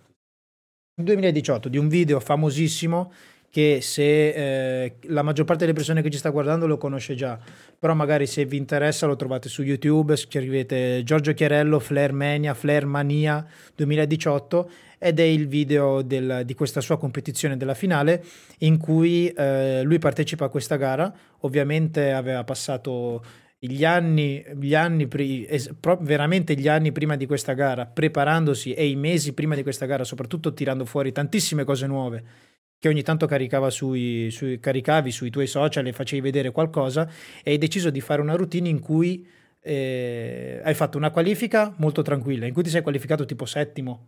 Eh, sì, settimo. settimo su dieci, perciò il, la posizione in qualifica non era delle migliori, era la posizione grosso, a cui grosso modo saresti arrivato normalmente. Invece poi hai, hai, hai presentato una finale con praticamente tutto nuovo, musica nuova, esibizione nuova, mille movimenti nuovi, molto difficili e, e soprattutto era tutto mescolato molto bene tra musica e movimenti, quindi era esattamente era un, un bello show, era sì, sì, sì. Ed, Poi... era, ed, era, tutto, aspetta che sì, il microfono staccato, era tutto, era tutto, fatto molto bene e si sente proprio la, la, chiave secondo me che ha fatto veramente volare questo video sono i commentatori, che i commentatori in quel video sono Tom McMalek e Andy Collison, che sono due persone, personaggi molto importanti del mondo del flare mondiale e che sono rimasti molto stupiti, nonostante ti conoscessero bene. Vedendo la gara e loro hanno avuto i brividi e ne, nel, nel, commentare la tua gara loro saltavano sulla strada e dicevano ma cosa sta combinando? Ed è, stato, ed è stato proprio quel momento in cui agli occhi del mondo del flare mondiale la tua immagine è completamente cambiata. Di quella gara cosa ti senti di raccontare che va oltre il video che tutti quanti conoscono? Ma allora, eh, dietro quella, quella gara ci sono ci, ci sono tanti piccoli aneddoti che comunque mi hanno spinto a, a poter, poter fare quel, quello sciollino. E fra l'altro da questo voglio raccontarlo perché può essere anche d'aiuto ai ragazzi che stanno iniziando, no? a tutte quelle persone che molte volte hanno de- delle persone che magari non sono amici perché magari non li stimolano, magari a volte viene detto ah ok non puoi raggiungere quello, ah guarda non lascia perdere che non ce la farei mai.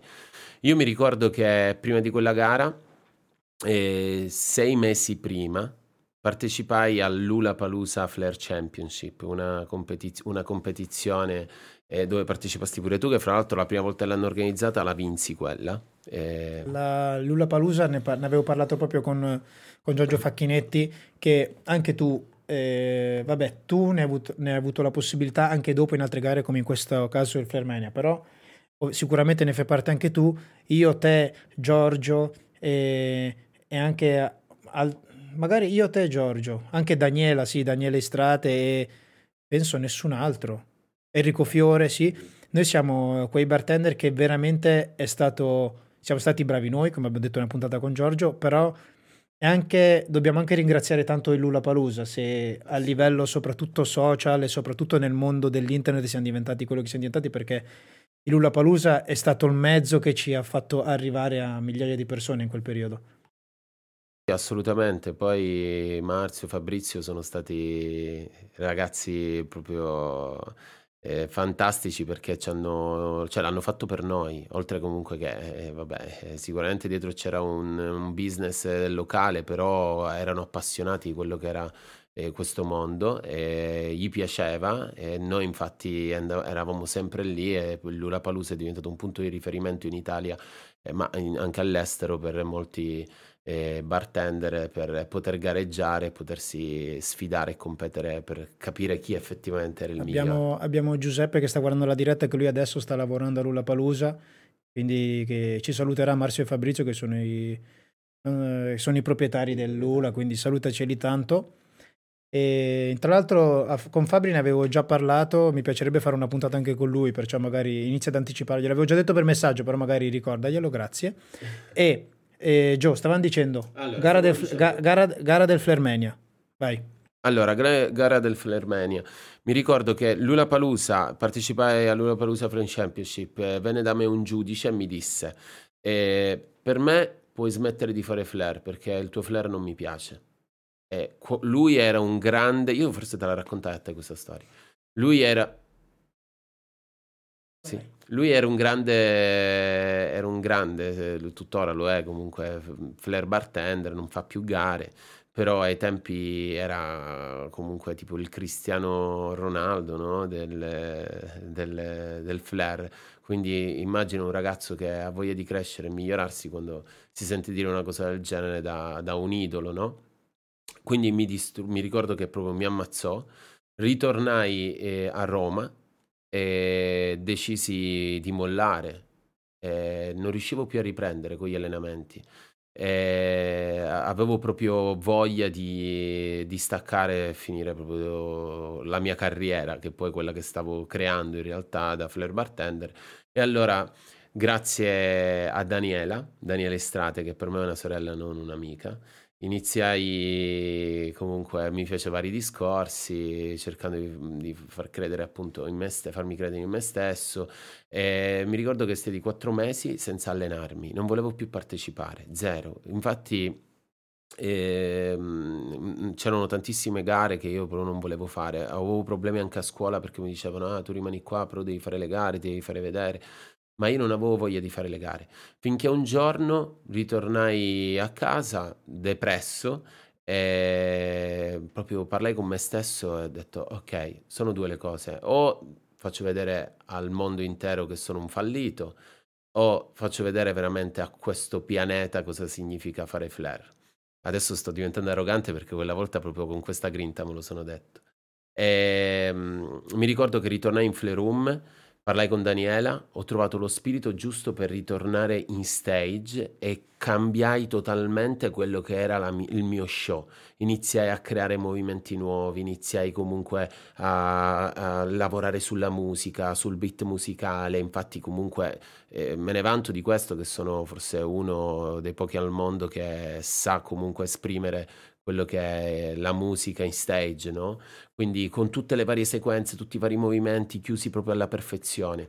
La parte, la parte bella che, che, è capitato spesso anche a me è che ti rendi conto che, che veramente ti stai muovendo bene è quando la gente inizia a identificarti nella musica, che magari è in giro, parte una musica e la gente dice la musica di Giorgio, la musica di Carmine, che vabbè adesso ho i brividi a pensarci, però mi ricordo, ti ricordi, ci sono anche quei due o tre pezzi che anche io usavo, che quando, quando partivano erano... Sì, esatto, esatto. Quando partivano tutti dicevano quella è, è, la, è la, tua musica, perciò eh, sei, a mio avviso non sei, non sei affatto arrogante a dire questa cosa, però e quello che dici appunto per giustificare il mood con cui ti sei andato poi a presentarti in questa gara è quello che poi è, quello, è, quello che poi è successo perché Altra cosa che volevo dire, eh, tu hai deciso di cambiare tutta quanta la tua routine.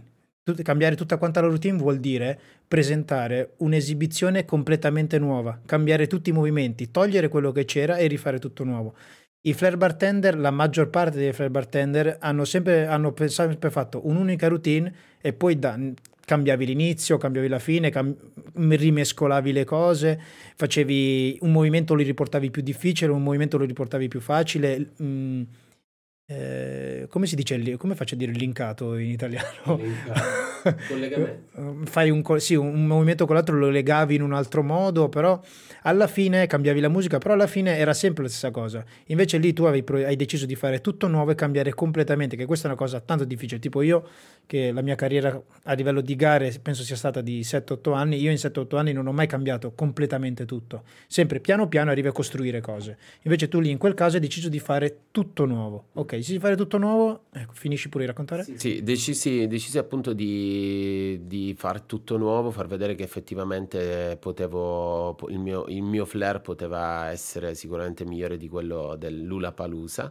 Infatti mi, mi ricordo che partecipai al Flairmania e in giuria, capo giuria, c'era questo personaggio che mi, mi, aveva proprio per quel periodo distrutto la vita e quindi mi ricordo proprio che dissi questo, salì in stage, c'era Daniela accanto a me Arrivai lì proprio che infatti io poi dopo l'ultima gara che ho fatto mi sono rivisto questi video, forse li devo vedere prima per prendere ancora più grinta. Mi ricordo proprio la faccia, se guardate lì quando inizio si vede la faccia proprio che sapevo quello che stavo facendo, sapevo quello che potevo, potevo scatenare no? in quello stage. E mi ricordo prima di partire il tizio fa, eh, Giorgio sei pronto? 3, 2, 1, io faccio, prendo proprio un respiro profondo e dico ok, vaffanculo parto, sono partito, ho iniziato a fare il mio show e posso dirti che è proprio andato tutto per come volevo, no? Fatto sta che in quella gara feci il quarto posto. Quarto che si vede, eh, in quella gara lì si, si nota proprio guardando il video che ti rendi, sì, tu eri sicuro di te e tutto, però ti rendi conto di quanto sta andando bene mentre la stai facendo. Che a, un certo, a un certo punto tu ti rendi conto che sta andando veramente da paura e si vede che inizi ad emozionarti, si vede che inizi a essere felice e in alcuni punti della routine che, non, che ti sta diventando difficile riuscire a reggere l'emozione del momento in alcuni punti della routine. Esatto, ma guarda, ti dico, in realtà se tu senti pure i commentatori, come dicevi te, che loro sono quelli che davano no, la carica proprio al pubblico che guardava questa gara, ti posso dire che Carmine, davvero, quando ero lì in quello stage, a, prescindere l'energia del pubblico, perché c'è stato proprio un... Eh, cioè loro riusciva a comunicare quello che era la mia grinta in quel momento e il pubblico comunque reagiva in un modo spettacolare perché sentivo proprio la loro energia, no? quella che mi serviva per continuare. Ma in realtà io se, se guardi la gara non mi fermo mai tiro movimenti continui uno dietro l'altro, mi fermavo giusto per fare un pur anche in flare e poi continuavo non stop. Infatti uno dei commentatori dice "Oddio, guarda, sono passati era la gara durava 7 minuti". Ha detto "Oddio, sono passati 4 minuti e ancora non si è fermata. Quanta roba deve fare ancora, no? Quanta roba deve tirare ancora". E, ehm, infatti ero super gasato e mi ricordo che quando ho finito la gara, quindi l'ultimo movimento che era un set in bottiglia, Finisco il movimento, stavo realizzando che effettivamente avevo fatto una gara pazzesca, mi ricordo scecoro, sorrido perché ero contento di, questo, di questo, questa mia performance, chiudo i drink, si alza questo giudice che mi, mi aveva pre- cioè, mm, sei mesi prima distrutto mentalmente. Ma lo, lo possiamo dire il nome? No, no, no, preferirei di no. Ok. No, no, no, preferirei di no. E si alza in piedi, ragazzi, un personaggio davvero comunque molto importante del settore. Si alza in piedi, mi fa l'applauso e tipo chiude gli occhi proprio con quella faccia no? a dire tipo sei un grande oh. cioè sei, sei, sei davvero sei, sei, il migliore e cioè, mi non, può essere, non può essere che quest, questa cosa che ti aveva detto nella sua testa lui te l'avesse detta apposta perché voleva vedere un cambiamento in te sì è, è andata così perché poi, quando finisco la gara, guarda, ci penso, c'ho ancora la pelle d'oca perché finisco la gara, lo incontro, quindi finiscono le finali, lo incontro dove c'era appunto, il, diciamo, dove c'erano gli speaker che raccontavano un po' la, la storia perché ci facevano un'intervista. Lo incontro, mi ferma e mi dice sono contento che quello che ti ho detto ti è servito per, eh, per migliorarti. Adesso sì che sei un campione.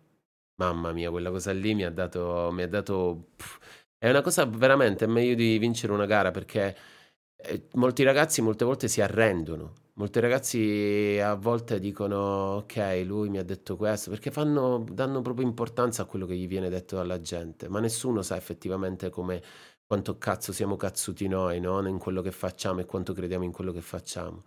A volte bisogna soltanto inseguire le proprie passioni e non, eh, non, ascoltare gli altri che guardano al di fuori, perché noi sappiamo quello che effettivamente siamo e quello che, che vogliamo no? dalla nostra vita.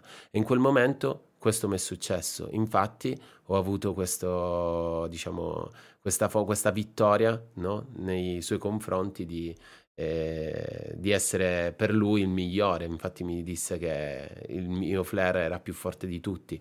Però mi ricordo che in quella gara c'era anche il drink che era molto importante e mi ricordo che feci un drink, se non sbaglio dimenticai di versare un ingrediente da quanto ero gasato e il mio drink prese un punteggio Mixellanium, se non mi ricordo, comunque preso un, un, punteggio basso, ma mi ricordo proprio come punteggio di flare a livello tecnico ero più alto di tutti.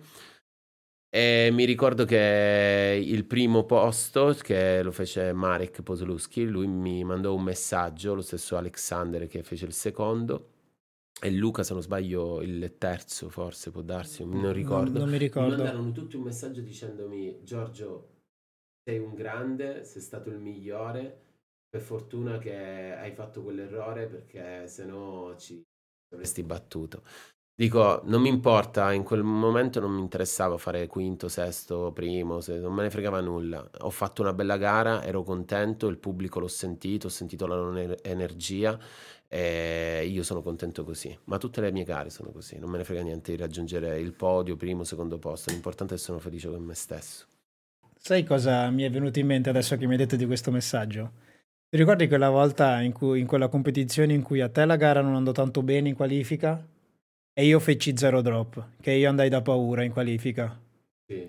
Che poi, ti ricordi? Che, che sono arrivato che, che, ero arrivato a... che alla fine tu eri davanti a me di un punto e tu eri venuto a me e fa Iga compa mi fai paura a sto giro mi hai fatto paura te lo ricordi? Sì, sì, sì, sì, ma dove era Lula Palusa questo? no no era, era, la gara di Simone Sterbini ah, dove eravamo? A, a Roma, a Roma a Roma sì cioè sì. da quelle parti di Cassino Frosinone Frosinone, Frosinone, Frosinone, sì, sì, sì, mi ricordo. è vero, è vero. Però ti dico, in realtà tutto questo, appunto, volevo raccontarlo per, per, i ragazzi. Sicuramente qui ci stanno guardando ragazzi che si stanno approcciando al flare, magari hanno quelle amicizie o quei, quelle persone che cercano di buttarli sempre giù perché proprio c'è gente invidiosa nel mondo e ne ho incontrata tanta. Quindi ragazzi, credete sempre in voi stessi, sapete voi quello che volete realizzare, non gli altri. Sì, allora, eh, questo mi sono reso conto io soprattutto che questo particolare discorso, pensavo, io ho sempre detto il mondo del bar fa schifo, il mondo del flare fa schifo, però non è il nostro mondo, è tutti i mondi lavorativi che sono così. Quindi, quindi non, ci, non, ci niente, non, ci, si può fare niente, l'essere umano è fatto in questo modo. Forse noi italiani siamo portati, siamo portati di più a invidiare qualcuno più bravo piuttosto che vedere uno più bravo e cercare di capire perché è più bravo, cercare di vedere perché uno è più bravo. Come ho sentito dire ad altre persone, questa non è una frase mia, eh, la maggior parte, tra virgolette, la maggior parte degli italiani, tra virgolette, se ti vedono a te con la bella macchina, non ti fanno i complimenti, che grande è una bella macchina, te la graffiano. È vero, è vero.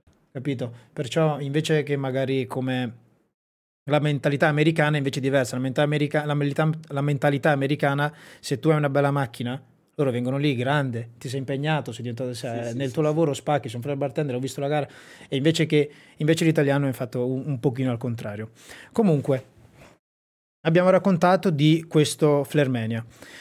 Mi ero segnato un paio di cose io qua che ti volevo chiedere e abbiamo, ci hai detto che eh, che ti ha aiutato molto è stato una persona che una persona chiave è stata Matteo Esposto uno dei tuoi idoli è stato Marco Canova. Sì. E hai avuto altri modelli, altri personaggi che ti hanno, tra virgolette, o ispirato o aiutato o quello che vuoi dire tu, oltre a Marco e Matteo?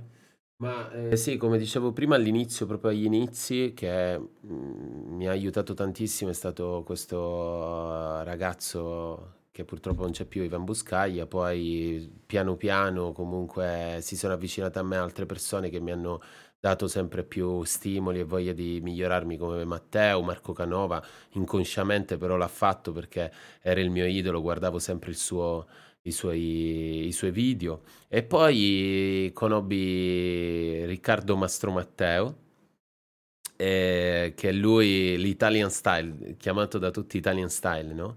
Mi piaceva il suo personaggio perché era un personaggio molto simpatico, alla mano, eh, divertente e poi aveva uno stile in stage unico. E tutti ne parlavano di quello che appunto era il, il fascino che aveva eh, dietro, dietro, la workstation, no? E, e da lì iniziai incuriosito, iniziai a guardare i suoi video finché eh, iniziai pure a copiare i suoi movimenti, no? E mi ricordo che all'inizio, proprio le prime garette che facevo, lui mi guardava allenarmi e diceva ok, quello è mio, ok, quell'altro movimento è mio, ok, quello è mio. Io mi allenavo, quello è mio. E ho detto sì, ok, ma non ti arrabbiare perché eh, prendo spunto da te perché voglio migliorarmi. E vabbè, ci sta, giusto. E poi da lì comunque piano piano ho trovato me stesso e quello che era il mio, il mio stile, no? Però lui è stato sempre un grande, diciamo, un grande punto di riferimento che mi ha, mi ha stimolato anche perché io poi ho iniziato a gareggiare che lui faceva ancora qualche garetta. Poi lui aveva staccato e ritornò a gareggiare perché quando arrivai a Milano lui iniziò subito, ha detto no cavolo c'è Giorgio, voglio ritornare, comunque ha trovato una persona che lo spingeva no, a ritornare in stage, infatti ritornavo poi a fare qualche garetta e poi ha deciso di, di mollare.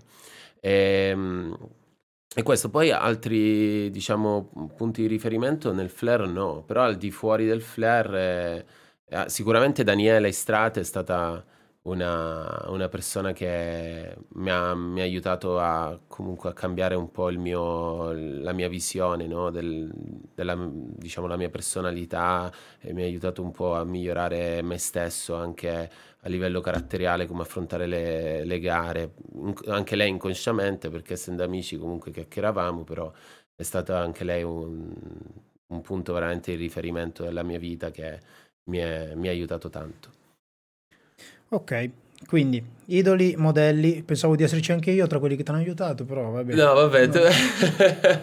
aspetta, mettimi il microfono. no, allora, eh, Ca- Carmine, Dai, mi racconto questo perché questo deve... Ca- no, no, veramente, Carmine, stiamo parlando comunque di flare, gare e tutto, eh, no, però Carmine mi ha, mi ha, fatto lavorare quando io ero a Milano e comunque guadagnavo veramente pochissimo all'inizio perché comunque dovevo farmi un po', no? i, le, le, amicizie, i vari lavoretti così. Carmine lavorava a Brescia eh, in una discoteca e lui per aiutarmi mi disse guarda io sono qua responsabile, sono capo barman, vieni a lavorare con me.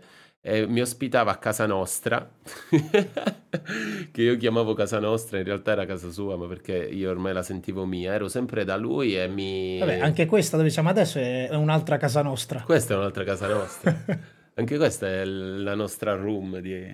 No, comunque ti dico, eh, no, davvero, cioè tu mi hai aiutato tantissimo perché mi hai, mi hai aiutato comunque a poter portare avanti quello che era la mia passione tramite il lavoro, i soldi che mi facevi guadagnare. Ma tu a tutti comunque hai dato lavoro, eh? la maggior parte. Io ho fatto lavorare tantissima gente e la maggior parte, no, tutti quanti sempre super riconoscenti. E sono contento di questa cosa, non, non, penso di non farlo mai pesare a nessuno, però a volte ho sbagliato magari a dare troppo spazio ad, ad alcuni personaggi. Comunque, la mia storia no, no, non c'è adesso. Comunque, eh, un'altra cosa che ti volevo chiedere, visto che tu comunque eh, all'interno di questo, essendo comunque uno dei personaggi come ho parlato, ho parlato, di questo anche con Giorgio, come ne ho parlato anche con Lorenzo, però di più con Giorgio Facchinetti. E, essendo un, un, personaggio comunque nel mondo dei social eh, molto in vista per quanto riguarda il nostro, il nostro ambiente, perché Eh, noi eh, dobbiamo, dircelo, dobbiamo dircelo sinceramente per quello che riguarda il mondo del bar noi siamo degli influencer. Noi siamo, siamo flair bartender però comunque siamo segui- la nostra community che ci segue è la community del mondo del bar. Quindi essendo comunque eh, un, un, vero e proprio influencer per quanto riguarda l'ambiente tu eh, argomento sponsor collaborazioni. Prima cosa eh, dimmi pure se in questo momento collabori con delle aziende o, o, o, aziende con cui hai collaborato, come gestisci questa cosa o che obiettivi hai con queste aziende? Cosa, cosa pensi che serva fare questi tipi di collaborazioni? Allora, eh, per quanto riguarda gli sponsor e per quanto riguarda la parte di, da influen- influencer, eh, in realtà eh, non, non, non l'ho cercata perché comunque con le competizioni, con eh, le gare, gli eventi, e, diciamo, è venuto tutto da, da sé, no? Da solo, cioè la gente si avvicinava, conoscevo brand, conoscevo persone, piano piano iniziavano delle piccole collaborazioni. E io, io adesso sto lavorando con eh, vari, varie aziende sono ambassador di alcune aziende e fra l'altro sui, sui, social, sulla mia pagina Instagram spesso pubblico diversi, diversi video con, eh, sì infatti si vede qui adesso, eh, con dietro uno sfondo che spesso è sempre lo stesso, però vedi quel cioccolato con Vialetto, realizzo eh, Zanin, realizzo comunque varie ricette che mi chiamano per, per appunto per fare queste collaborazioni su, sui social. E attualmente sto lavorando bene e mi piace tantissimo lavorare con eh, questa azienda che si chiama Dolomiti Ice è un'azienda che produce ghiaccio, distribuisce in, eh, in tutta l'Italia mi sto trovando bene perché mi piace il loro concetto, mi piace eh, il team che c'è dietro e la qualità del prodotto. Stiamo lavorando fortissimo e io adesso vorrei comunque, attualmente sono ambassador di questa azienda, ma mi piacerebbe comunque avere un ruolo all'interno comunque diciamo maggiore, no? Dove si può comunque, dove posso sfruttare i miei contatti e il mio, il mio know-how, la mia conoscenza di quello che è questo, questo lavoro, no? E con loro mi trovo davvero bene. Poi ho stretto molto con, eh, con il proprietario dell'azienda, fra l'altro lui mi ha seguito è venuto a Cuba con me a Paradero per seguirmi per la mia ultima gara che ho fatto i mondiali ABA. E nulla, ragazzi. Poi quando piano piano diciamo che il, il nome cresce, viene tutto da sé. L'importante è comunque che fate sempre del vostro meglio cercando di fare le cose con, con qualità, con, in modo da poter, da poter, acchiappare in automatico i migliori sponsor e le migliori aziende per, con cui lavorare, no? Poi sono loro che, oh. sono loro che vi cercano. Ok, allora, eh, oltre a questo, argomento lo, ne parliamo velocemente, poi dopo ti faccio un paio di domande che mi sono state fatte su Instagram e poi dopo parliamo dei mondiali, dei mondiali IBA. Eh, argomento che volevo, in, in, che volevo, affrontare sia con Giorgio Facchinetti che Lorenzo Ferrante, però mh, non ne abbiamo avuto la possibilità perché ci siamo dilungati in altri discorsi. Argomento insegnamento, ok? Ok. Ovviamente crescendo diventando, cioè crescendo, facendoti conoscere, utilizzando i social nel modo in cui li, orga- li, li utilizzi tu, ovviamente la gente ti scrive, lo, la gente ti chiede di insegnargli, comunque eh, l'insegnamento oltre che essere una cosa molto bella è una cosa che frutta anche abbastanza bene, perciò anche quello che si, quello che si vede fare anche molti, molti flare bartender, soprattutto magari quelli nuovi che si approcciano, la prima cosa che vogliono fare è mettersi a insegnare. Eh, io sono più dell'idea che deve essere una cosa che viene da sé, nel senso che lavorando, facendo le gare, ma soprattutto lavorando, una volta che arrivi a un punto di avere la padronanza e averne la possibilità di insegnare, allora decidi di poter fare i tuoi corsi, di insegnare tutto quanto. Tu comunque hai fatto il tuo percorso in una scuola di Milano, sei stato anni in una scuola a Roma, dopo quando sei diventato, tra virgolette, indipendente, hai iniziato a fare, a, a fare corsi di gruppo e personalizzati, hai fatto corsi in giro per tutta Italia, eh, di gruppo, vari master tuoi o master con altre persone. Cioè, master tuo penso che non hai mai organizzato una di tua iniziativa, eh, ma hai hai sempre fatto delle aziende ti contattavano, come l'ho fatti tanti io, di aziende che ti contattano e tu partecipi a, a un master. E come vivi tu il mondo dell'insegnamento? Come l'hai vissuto ieri? Come lo vivi oggi? Dimmi pure.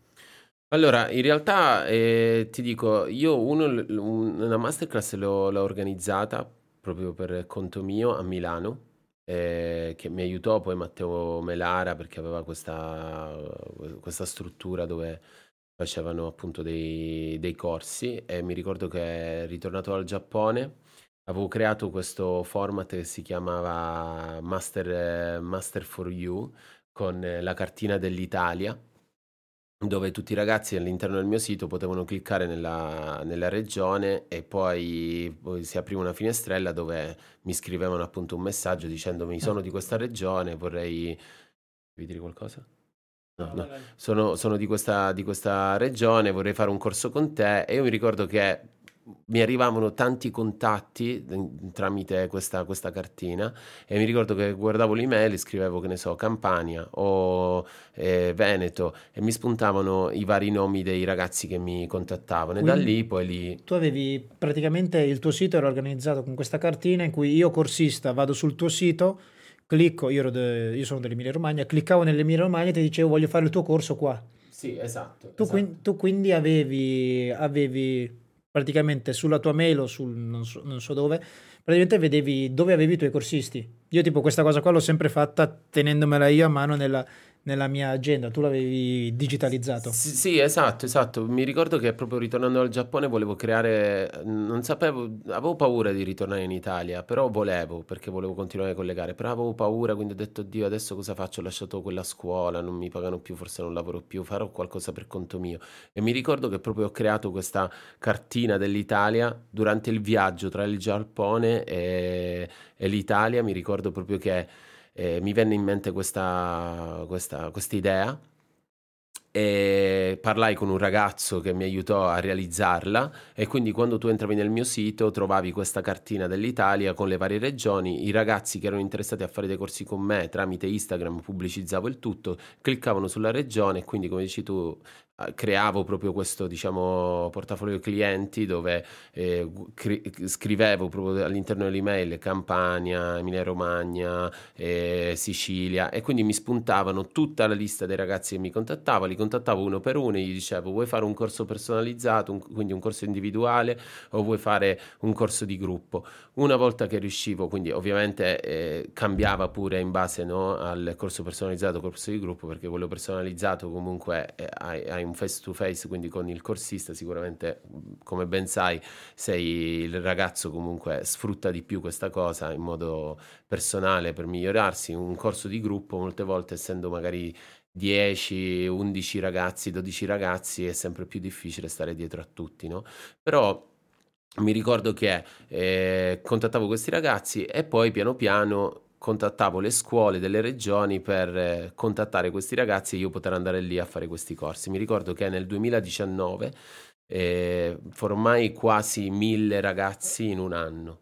Quasi mille ragazzi. Mille sono tantissimi. 2019 comunque eh, l'anno subito prima del Covid che mi sono trovato praticamente di questa cosa ne, ne, sto parlando con tutti quanti che ne ho parlato sia anche con gli altri eh, il 2019 è stato un anno veramente in cui tutti abbiamo viaggiato fortissimo, tutti andavamo veramente a bomba. Mamma mia. No, no, no, ti dico, guarda, io 2019 era il, io avevo, mi ricordo questo, prima del Covid avevo proprio la, la rubrica tempesta piena di pallini, quindi tutti i vari, vari impegni che avevo durante la settimana e poi quando avevo fatto un evento a Rita Cocktail il giorno prima che scoppiasse la pandemia, ero a Milano, stavo facendo questa guest lì per un- un'azienda e mi ricordo che poi ritornai in Sicilia perché volevo scappare da, da questa pandemia che comunque è nato tutto da Milano, no? Se ti ricordi. E scappai da lì, subito ritornai a casa e da lì piano piano il, il manager, la persona che comunque mi, mi aiutava e mi gestiva, iniziò a cancellarmi tutte le date, no? e rimasi proprio senza, totalmente senza lavoro. non E io avevo... questa, io questa cosa l'ho vissuta da solo, per, eh, cioè nel senso, io con la mia agenda ogni, ogni giorno o ogni, ogni ora mi dicevano, contattavano, guarda annullato, guarda annullato, guarda annullato. E quindi vabbè. No, no, no, bruttissimo. E comunque, diciamo che poi quando, dopo, dopo- quindi il periodo del- prima della pandemia iniziavo, iniziai a lavorare tantissimo, ho lavorato tanto, proprio ho formato tantissima gente. Poi subito dopo, anzi durante la pandemia iniziarono, iniziammo tutti noi a fare dei corsi, no? Eh, questi su, su WhatsApp, questi comunque in videochiamata. E poi piano piano abbiamo, abbiamo ripreso e tuttora io faccio dei corsi individuali, quindi questi face to face, oppure questi corsi di gruppo dove tu- non li organizzo più io, non voglio organizzarli perché dietro c'è un- una fatica immensa. E quindi siccome mh, ho diciamo altre date, sono molto impegnato, viaggio tantissimo e n- non ho questa forza di poter organizzare una gara, quindi è una gara, una, mh, una masterclass, quindi molti, molte scuole mi contattano, mi chiedono se c'è la possibilità di lavorare all'interno della scuola, fare il corso, dura tre giorni, quattro giorni in base a quello che è il corso, vado lì e poi faccio il corso ai ragazzi e ritorno di nuovo a casa o faccio i miei lavori. Diciamo che tuttora lo faccio. Preferisco personalmente i corsi individuali. C'ho una sede giù a Palermo dove i ragazzi vengono, vengono a casa mia proprio in questo studio. Infatti ho formato finora tantissimi ragazzi e vengono lì perché gli do appunto la possibilità di alloggiare in questa casa dove all'interno c'è la Playroom. E la cosa bella, infatti molti ragazzi che sono venuti e hanno fatto il corso da me sono cresciuti e hanno fatto uno step pazzesco perché in quei tre giorni di corso loro arrivano, vado a prenderli in aeroporto, li porto a casa, hanno compreso nel pacchetto vitto alloggio, quindi dormono lì dentro, li faccio mangiare io, mangiano insieme a me, stiamo insieme. Però quando inizia il corso fino all'orario che solitamente inizia dalle 10 e mezza, 11 fino alle 18 di, di pomeriggio, quindi di sera, cosa succede? Che subito dopo, appena finisce il corso, vanno a mangiare e hanno la possibilità di ritornare in Playroom e fare tipo i compiti per casa, li chiamano, quindi quegli esercizi che non riuscivano a fare quando stavo lì con loro e quello che io comunque ho trasmesso quella giornata, loro lo fanno poi per eh, Sì, tutto- tutta la grosso, notte. sì, grosso modo lo stesso pacchetto che offro io, che ho anch'io i miei corsisti, quelli che vengono da fuori, li ospito qua a casa. E sì, anche io praticamente ci sto insieme per tre giorni e per tre giorni vediamo tutto quello che è. Mi lego a questa cosa che hai detto dei tre giorni a una domanda che mi è arrivata su Instagram. Su Instagram mi chiedono, secondo te un corso di flare di tre giorni serve? Uno riesce ad imparare qualcosa in tre giorni? Perché eh, io ovviamente io la risposta ce l'ho, però la, la domanda è stata fatta a te. Tre giorni a dirlo così sembra veramente poco tempo, calcolando poi una persona da sola quanto tempo ci mette ad, arri- ad imparare un movimento. Dico, cavolo, io da solo a casa ci ho messo un mese per imparare a fare questo, tre giorni con te a questo prezzo. Cioè, cosa cambia se sono con te o, o se sono da solo a casa? Perché alla fine sono sempre tre giorni, che poi non sono tre giorni 72 ore, sono tre giorni 18 ore. Sì, Perciò sì. Eh, dai pure una risposta a questa domanda. Allora, quello che, che ma, mh, vedi che tanti ragazzi mi dicono quando mi chiamano, dicono, ah, ma tre giorni bastano, due giorni bastano. Allora, io penso che ora come ora ti posso dire che basta anche davvero forse due ore, tre ore, quattro ore, ma lo sai perché? Ho sempre pensato che non è tanto quello che il trainer ti fa fare in quei giorni, quello che ti insegna a livello ma- manuale, no? Quindi a lanciare delle bottiglie, shaker fare delle figure, non è tanto quello, ma è quello che riesce a trasmetterti in quei giorni quando siete insieme. E questo te lo dico perché ho formato così tanti ragazzi che una volta che sono usciti proprio da quella free room e hanno capito effettivamente l'allenamento come si sviluppa, come viene fatto proprio mentalmente, come uno deve approcciare al mondo del- dell'allenamento, al mondo delle gare, al mondo del flare per essere il migliore, una volta che esce da lì, da quella stanza, uno, due o tre giorni, ha la mentalità per poter ritornare a casa e diventare un grande, no? E diventare comunque uno dei migliori. Per quale motivo? Perché, come dicevi tu prima, è importante comunque il trainer che scegli, ma non perché eh, magari è un campione o quello che è, ma per, per l'esperienza che ha, no? per quello che è la passione, per quello che ha vissuto, per quello che ti può trasmettere. Per, eh, io penso che molte volte è giusto comunque fare un corso con il proprio idolo, no? Perché magari lì sei sempre con le orecchie spalancate, pronto ad ascoltare quello che ti dice e a metterlo in atto poi quando e vai via da, da, da, da quella stanza, da quella flare room, no? Quindi eh, quello, quello, che dici tu ovviamente eh, sono totalmente d'accordo. Quello, una cosa che mi sento di aggiungere io è che anche io spesso mi trovo nella tua situazione di ragazzi che vogliono fare il loro primo corso e dicono cavolo però tre giorni mi sembra un po' poco. E come hai detto tu bastano anche due ore, però Tre giorni sembra poco, ma hai idea di cosa vuol dire allenarsi per sei ore di fila? Hai idea di cosa vuol dire fare in tre giorni 18 ore di allenamento? Tu sei abituato a fare a casa tua, dici mi sono allenato tre ore oggi pomeriggio. Sì, in tre ore ne hai fatta almeno una col telefono in mano. Almeno un'altra mezz'ora l'hai fatta pensando o mezz'ora l'hai passata raccogliendo le cose da terra. Perciò non hai veramente idea di cosa vuol dire farsi sei ore di allenamento. Infatti a me capita sempre che mi fanno l'appunto perché non è una lamentela, è un appunto in cui mi chiedono ma basteranno tre, tre giorni, in cui la mattina del giorno dopo non riescono ad alzarsi in piedi, hanno male alle gambe.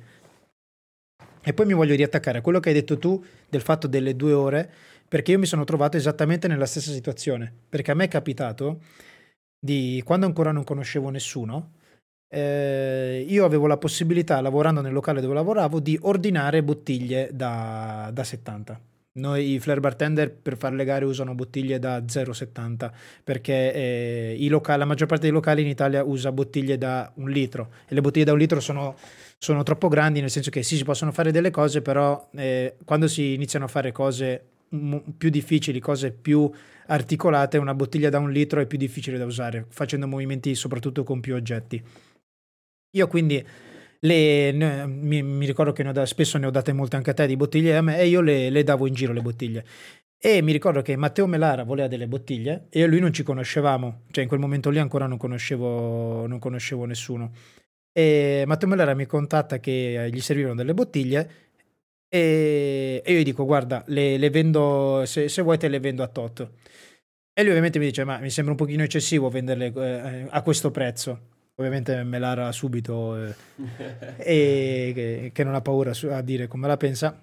E io ho detto guarda Matte eh, non lo conoscevo lui non conosceva me dico facciamo così tanto tu non sei lontano io ero a Brescia in quel periodo e dico vieni da me ti do le bottiglie che vuoi e ci facciamo un pomeriggio insieme mi fai vedere un po' di oh Matteo sarà stato con me ma veramente due ore oh sai che io come flare bartender dopo quel pomeriggio sono completamente cambiato Già mi allenavo da più di uno o due anni, non lo so, ma da quando mi sono fatto quel pomeriggio, quelle due ore e mezza con Matteo Melara, sono completamente cambiato. Il giorno dopo ho tirato fuori movimenti che, ave- che ne pensavo che non avrei neanche mai fatto e lui non mi ha fatto vedere niente. Lui mi ha soltanto sì, parlato e fatto vedere poche cose.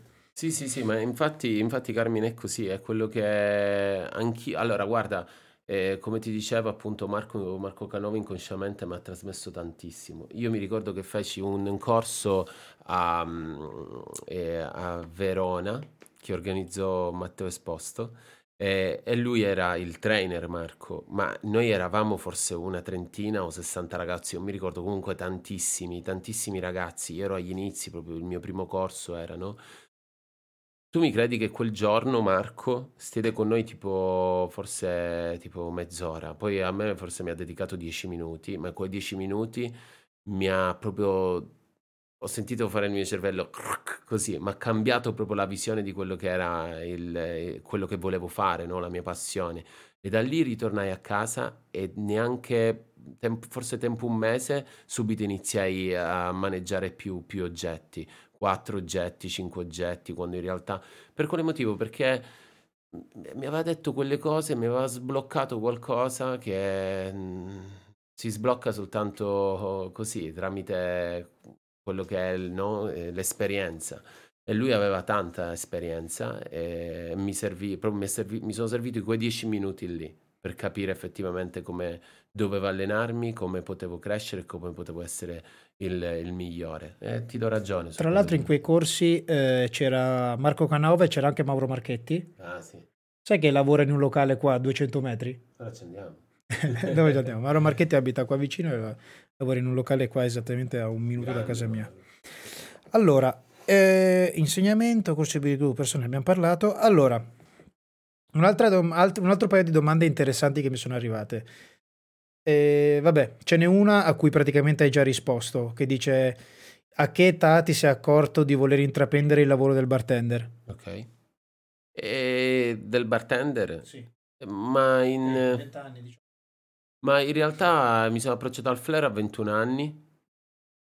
Ero più grande, ho iniziato proprio ad allenarmi a 21 anni eh, però all'età di 25, 24-25 anni ho iniziato proprio a dedicarmi al flare in maniera più, al flare, al bartending in maniera più seria, no? A studiare, a leggere, eh, a migliorarmi. Poi ho iniziato a lavorare in vari locali, ho iniziato a lavorare con te pure al, al QI. E da lì poi piano piano siamo, cioè sono, sono cresciuto pure lavorativamente.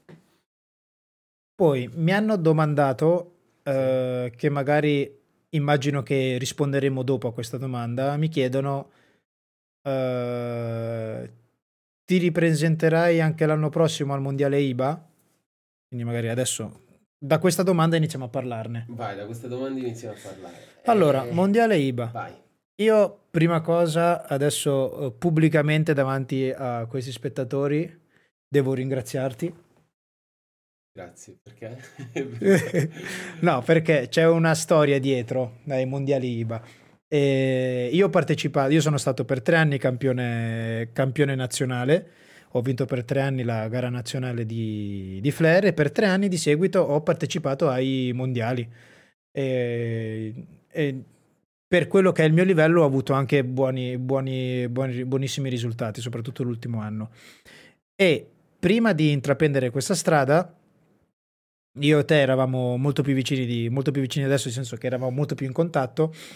E io ti avevo parlato di questa cosa, di come arrivare a partecipare alla gara nazionale, come poter diventare campione italiano, come poter arrivare a partecipare ai mondiali, perché a quei tempi lì c'erano tante gare, quindi eh, adesso magari c'è più attenzione su questa gara mondiale perché è l'unica rimasta praticamente, e quindi adesso ci si dà molto più attenzione. Prima se ne dava un po' di meno, però era una cosa che dava molta visibilità, quindi mi ricordo che ne avevamo parlato insieme e avevamo preso, tra virgolette, questo accordo di, perché una, ai tempi c'era una regola che ogni 5 anni, in 5 anni tu potevi partecipare soltanto tre volte.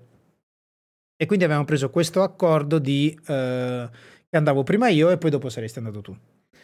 Quindi ti, ti ringrazio per questo di, aver, di, avermi lasciato lo spazio che di avermi lasciato di tua volontà lo spazio di poter partecipare e vincere queste gare. No, scherzi, ma in realtà, in realtà, ok, in realtà, cioè, grazie a te perché comunque sei stato tu a spiegarmi un po' come andava. Cioè, è andato e va tuttora il mondo proprio delle, delle gare IBA, no?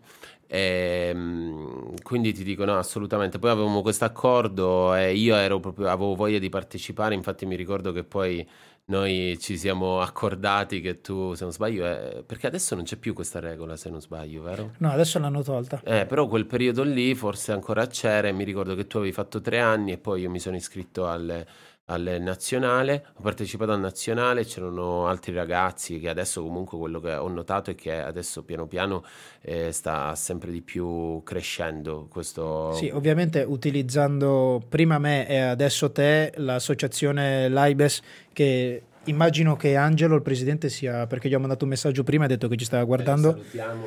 Saluti ad Angelo. E che ci tengo a dirlo che Angelo eh, il pre- è presidente dell'AIBES, Associazione Italiana Barman e Sostenitori, che è l'unica so- eh, associazione italiana riconosciuta dal governo, quindi eh, roba seria, tra virgolette. È, una, è, un'associazione che è sempre stata vista come vecchio, come arretrato ed è sempre, c'è sempre stato il pensiero, perché poi molte volte era anche vero che i bartender che facessero parte di questa associazione storcessero il naso a bartender come noi. E la, la presidenza che c'era quando io sono arrivato era tra virgolette in questo modo. No, pre- il presidente proprio che c'era, no, però la, la, la, chi c'era dietro sì.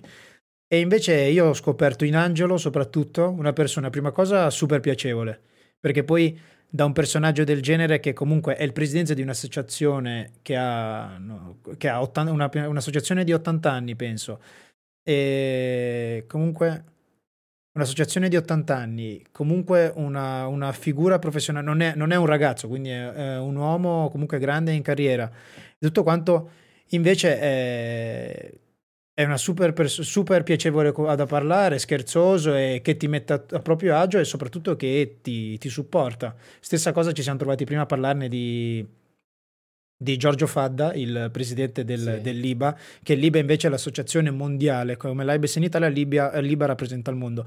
Giorgio Fadda molto di più di Angelo perché è più anziano e non so quanti anni ha, però avrà minimo 70 anni Giorgio Fadda. No, no, quanti ne ha? 60? Eh, mio padre ne ha 60, è più vecchio di, ha più di 60 anni Giorgio Fadda e comunque vedi questo signore comunque grande e dici sicuramente a lui non piacciono i fare bartender. Invece dopo tre minuti che ci parli ti ha fatto mille battute e già capisci il, il personaggio che è una persona come Angelo super piacevole e super, super disponibile a tutto. No, ma infatti, infatti io ti, ti aggiungo questo perché all'inizio Anch'io pensavo che comunque fosse un'associazione un po' particolare, no? Io da Flair Bartender facevo gare in tutto il mondo, giravo, molto street, no?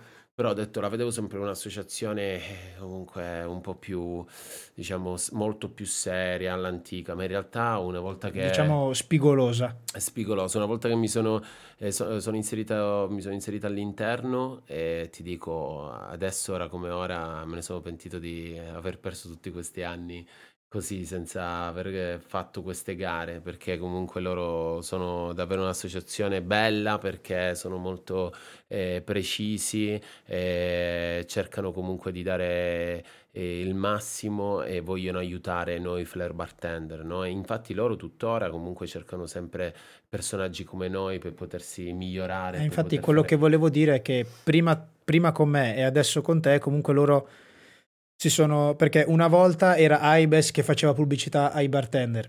Essendo comunque eh, un'associazione, un'associazione eh, molto vecchia, eh, stare al passo coi tempi, soprattutto per una, un'associazione eh, regolamentata e riconosciuta dal governo, non è facile, perché materialmente non è facile stare al passo coi tempi, quindi siamo arrivati al punto che non tutti, però tipo bartender come me o come Giorgio diamo noi la visibilità all'Aibes non nel mondo del bar, perché ovviamente è conosciuta, però nel mondo del flair.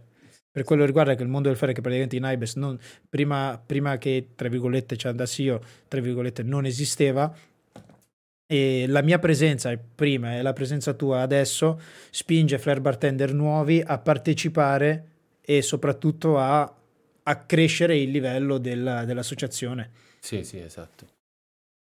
Esatto. E sì. Eh, ok, ho casinato i microfoni. E quello che volevo dire. Mondiale IBA. Che là loro commentano. Quella, quella, è la chat, sì. Ragazzi, non so quanti sono, comunque se com- commentate, non so, dite qualcosa, perché io ogni tanto vi leggo quando parla, parla Carmine. Quindi... Sì, ragazzi, sentitevi pure liberi di scrivere quello, quello che volete, basta che non siano e basta che non ci sia omofobia e razzismo nella chat, il resto va bene tutto, anche bestemmie, niente per favore, tanto viene tutto bannato. Comunque, eh, quello che eh, volevo farti raccontare adesso a te Giorgio, che poi il, il, la, l'argomento centrale del... ci sarebbero mille cose di, di cui parlare con te, però l'argomento centrale sono questi mondiali IBA. E come ci sei arrivato? Eh, quanto sono stati importanti per te e poi raccontaci la, la, tua esperienza. Poi magari mentre racconti io ti interrompo e ti chiederò cose in base a quello che secondo me è importante senti- sapere. Allora, eh, per quanto riguarda il mondiale IBA, ti dico, è stata un'esperienza meravigliosa perché in realtà non mi aspettavo che fosse così, così figo partecipare a questa gara, sono sincero. Però l'avevo preso un po' sotto, come si dice, sotto gamba, no? Perché comunque non eh, ho detto, vabbè, chissà che gara sarà. Invece in realtà, ragazzi, dietro c'è un mondo bellissimo che mi ha proprio affascinato tantissimo, ma poi, Eh, lo sai che è una gara da un milione di dollari? mamma mia, Cioè, no? l'or- l'organi- di solito le gare qua in Italia le organizzano con 3-4 mila euro o anche di meno. La- il mondiale IBA per poterlo organizzare, cioè nel senso per, per poterlo proporre all'IBA e l'IBA per approvartelo e dire sì lo puoi fare, devi avere un milione di euro di budget. Ok? No, no, ma infatti, guarda, ti dico, è proprio un, eh, una competizione di livello. Eh, a prescindere tutta la gente che partecipa sia al classico che al flair, no? Però, ragazzi, è stato davvero bello perché quest'anno l'hanno l'hanno fatta a Cuba, a La Habana, e a prescindere, vabbè, Cuba è un posto meraviglioso, non, non c'ero mai stato, è la prima volta che appunto vado lì, è, gente meravigliosa, posti stupendi. E la cosa bella proprio all'interno della- dell'associazione AIBES è che durante quei giorni siamo stati davvero un bel team, no? Eravamo io, Angelo, c'erano insieme a noi delle persone italiane che erano in vacanza lì, proprio si, hanno paga- si sono pagati il biglietto per farsi questa vacanza e vedere i mondiali, i mondiali IBA. Però ti dico, è sta- diciamo che penso che il flair all'interno di questa competizione ancora deve, deve comunque migliorarsi, no? Io ho avuto dei piccoli problemi all'interno con, eh, sono onesto, guarda, non mi, non mi voglio nascondere, però con uno dei, dei giudici che non mi è piaciuto il suo atteggiamento e questa cosa forse un po' mi ha penalizzato. Però adesso a 35 anni, fra l'altro il Ti 24 ha, pe- ti ha penalizzato a livello di risultato? Credo che mi abbia penalizzato, eh, però non lo so, ragazzi, non lo so. Io eh, ho, ho visto un po' le schede di recente, fra l'altro, perché non te le danno subito le schede di tecniche, no, di valutazione, e quindi le ho viste proprio ieri. Eh, ho dato un'occhiata e onestamente un po' sono stato penalizzato. Però una gara davvero di livello. ehm, nasce su, cioè proprio quando arrivi lì, vivi questi quattro giorni, cinque giorni che sei lì, proprio un'adrenalina continua dalla mattina alla sera, proprio quando vai a letto non riesci a dormire perché sai che ogni giorno questa, que- ci sono queste prove, no? Fra l'altro, una cosa che mi è piaciuta tantissimo è che è una competizione dove il drink ha un valore pazzesco, ma non soltanto il gusto del drink, ma anche proprio la garnish. Tu le hai fatte e sai mm, benissimo eh, il tempo che c'è nella realizzazione della garnish. Io ti avevo mandato una foto se vuoi Sì, farla la vedere. volevo, la volevo far vedere giusto la tua decorazione, un attimo. Sì. In poche parole è una... Cioè, ragazzi, io per questa gara tutte le sere mi allenavo per, eh, prima della gara per realizzare questa decorazione. Ora ve la fa vedere.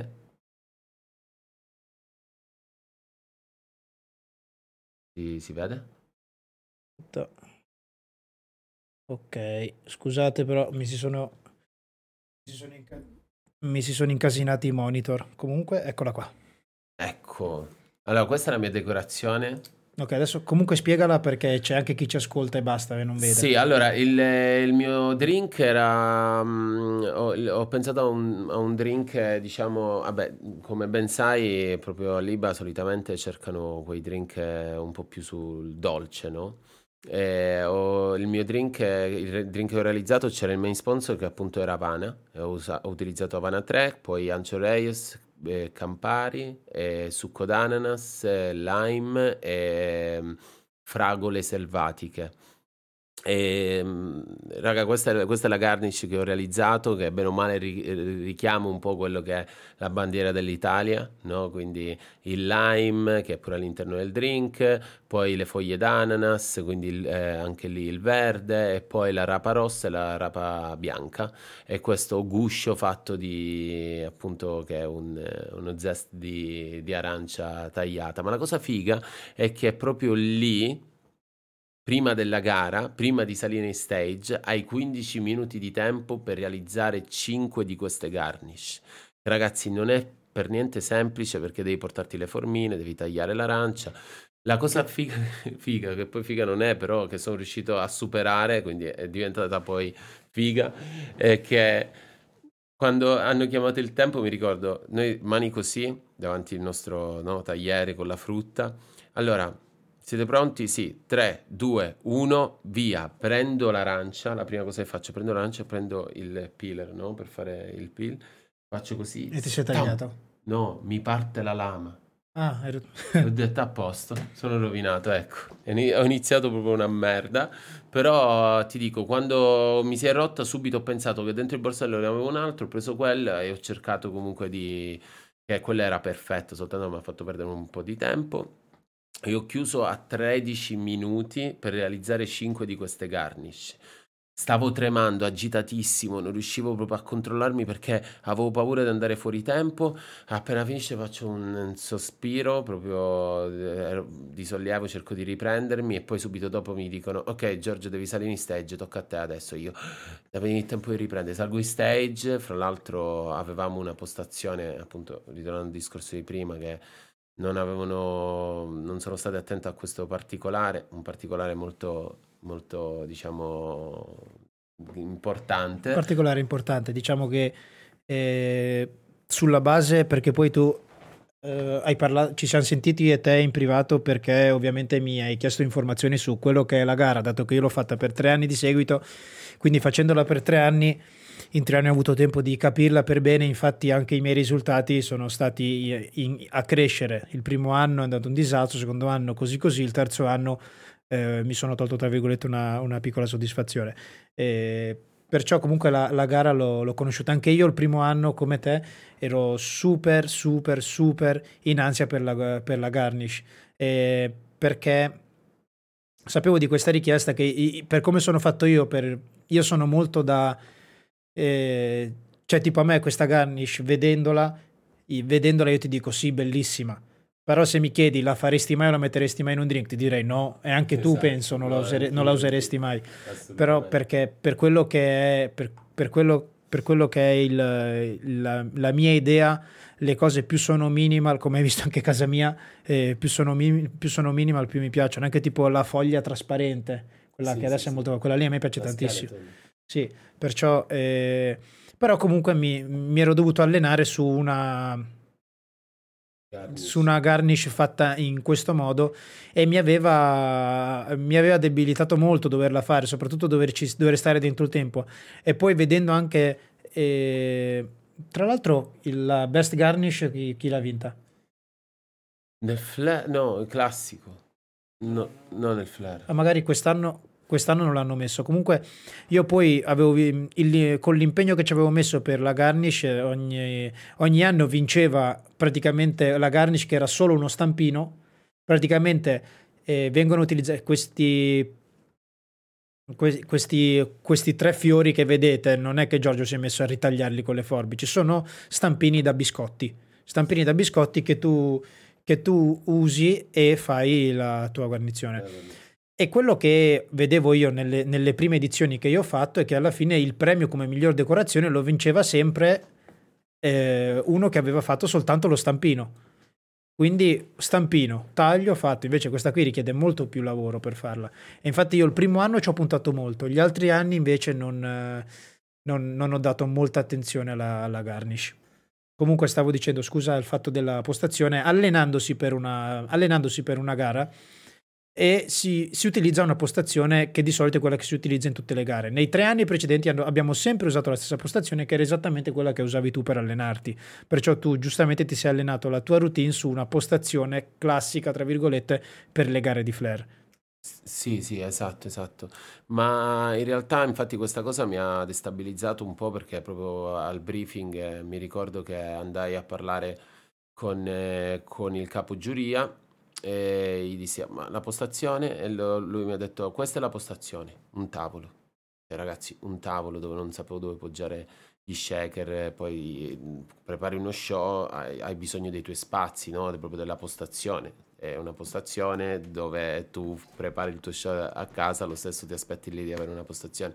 In realtà era un tavolo con questo logo Havana frontale e, e sottovuota dove c'era questo box di ghiaccio, però all'inizio subito iniziai comunque un po' ad agitarmi, no? Perché non avendo i miei spazi, la postazione giusta, ho detto come faccio? mi sono dovuto abituare a questo, diciamo, a questo pensiero di dover fare la gara in questo tavolo. Eh, ho iniziato a gareggiare e all'inizio, infatti, nelle, non so chi di voi ha visto il, la mia gara, la, la, qualifica, perché girano due video, quelli della qualifica e quello de, della finale. Eh, sta girando tantissimo il video della qualifica dove sei tu che metti queste scene quello è, sono gli alert. Se uno, se uno inizia a seguire, parte, parte l'animazione. Ah, Quindi c'è appena iniziato a seguire.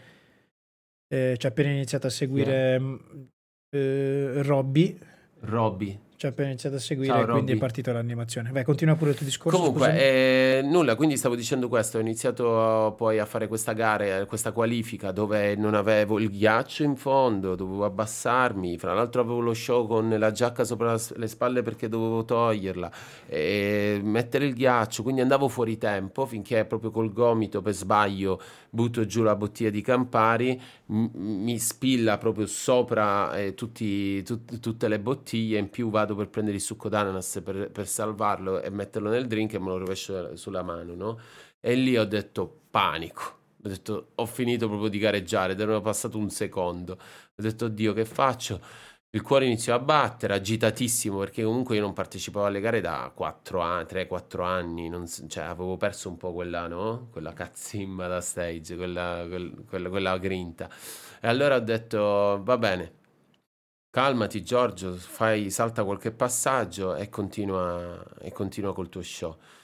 Ho iniziato con lo show, ho fatto forse due, tre errori banali, stupidi, però lo show è andato come doveva andare. Ovviamente quegli errori mi sono costati, diciamo, dei punti in meno all'interno del mio show, proprio nelle, to- nelle come si dice, l'overall, no? nel, nel totale dell'esibizione. Nel totale del, dell'esibizione. Finché poi di pomeriggio ho finito tutti i competitor, dando i risultati, in poche parole io avevo fatto primo in qualifica ero arrivato primo in qualifica con tre errori. Ho detto... Non, nonostante tu fossi eh, completamente non soddisfatto della tua esibizione. Sì, sì io ho detto entro me, oddio, ma che esibizione di merda ho fatto? Ho, neanche ho versato il succo. Ho, cioè, ho versato il succo, ma la metà di quello che dovevo versare. Il drink è piaciuto, ho detto Oddio, ma cioè, ho fatto tutti questi errori, ho detto in finale sicuramente andrò meglio perché già comunque ho capito, ho, ho ripreso un po' comunque le abitudini dopo questa gara dello stage, quindi in finale andrà sicuramente molto meglio. Infatti, dopo che mi, quali- mi sono qualificato primo, mi sono esibito alla finale per ultimo. Ho fatto la mia gara ed ero super contento perché comunque va bene, ho fatto due errori, soltanto due errori, il drink è andato perfetto, tutto in linea e non, non mancava nulla. Non so perché, però una volta che hanno dato i risultati proprio nella, nella serata di gala, Total White, quindi eravamo vestiti tutti di bianco, mi ricordo che ero seduto lì, mi sudavano le mani perché non vedevo l'ora che davano i risultati e poi mi hanno chiamato sul palco al terzo posto, quindi ho raggiunto il podio, era la prima volta che l'Italia raggiungeva il, una posizione così alta e sono felice comunque di essere stato io comunque a portare l'Italia così in alto, però sinceramente mi aspettavo comunque qualcosa in più, anche perché io tuttora faccio, faccio delle, partecipo a delle gare come giudice. Eh, riesco a valutare tanti, tanti flow bartender e, e, so bene o male come valutano i giudici e come il loro pensiero. E in questa giuria c'erano fra l'altro due carissimi amici che sono due grandi giudici, fra l'altro uno anche un grandissimo flow bartender, Luca Valentin e, e Sabi Sabi, è, lui è un, un, giudice che comunque ha, fatto, ha partecipato a tantissime gare. Loro hanno è un ex, un ex bartender anche lui, e poi si è dato, vabbè, penso anche organizzazioni eventi e cose varie, però si occupa specialmente di eh, giuria a livello internazionale. Loro sono due giudici davvero d'eccellenza proprio fantastici. Infatti mi è piaciuto tantissimo il loro, diciamo, il loro, il loro giudizio, no? Però non erano gli unici, quindi eh, fra l'altro c'era quello che... L'amico tuo. L'amico tuo che mi ha, mi ha odiato per un... Vabbè, comunque ragazzi, sono successe delle piccole cose che secondo me mi hanno portato a un, a, a un, punteggio un po' più basso perché valutando il mio show posso dirvi che ero l'unico in una gara eh, IBA di presenza a livello proprio intendo abbigliamento eh, quello più scomodo sicuramente per poter fare flare perché avevo delle scarpe eleganti di pelle avevo i pantaloni, eh, eh, avevo il vestito, ero vestito da Peaky Blinder perché il mio show era impostato sui Peaky Blinder. E se ci pensate, l'insieme dello show, compreso la garnish, richiamava un po' quello che era l'Italia, no? Il mio paese, quindi ho detto va bene, la Garnish richiama l'Italia, lo show dei Peaky Blinder che bene o male, quindi Coppola richiama un po' quello che è la Sicilia, un po' la mia terra. E, se non sbaglio i Peaky Blinder però sono, sono inglesi, inglesi cioè sono zingari però... Sì, però comunque nell'insieme l'eleganza, cioè ho detto sicuramente verrò premiato per, per questo, ma in realtà ragazzi eh, non l'hanno valutato questo, cioè io vedevo altri, altri bartender, eh, ovviamente non voglio fare nomi, che erano lì, che hanno fatto anche qualche posizione importante, dove hanno fatto la gara con la magliettina nera, tutta sudata, con eh, il, la tuta, con, cioè dai eh, chi gareggiava con i pantaloncini in una gara mondiale, quando io mi presento comunque vestito di un certo livello, con tutto programmato, fra l'altro se voi vedete la mia finale, io non ho avuto bisogno dei back, cioè i back non mi hanno, mi cadevano gli oggetti, forse uno me l'ha posizionato, però non ho mai, una volta che versavo, non ho mai dato le bottiglie ai back, cioè ho fatto tutto a livello tecnico proprio perfetto,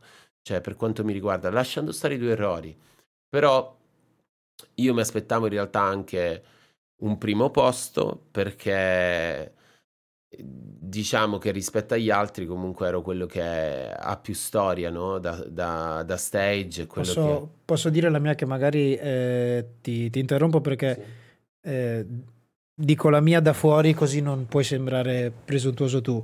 Però eh, questa cosa della io ho visto le gare di eh, le altre, chi è arrivato secondo e di chi è arrivato primo.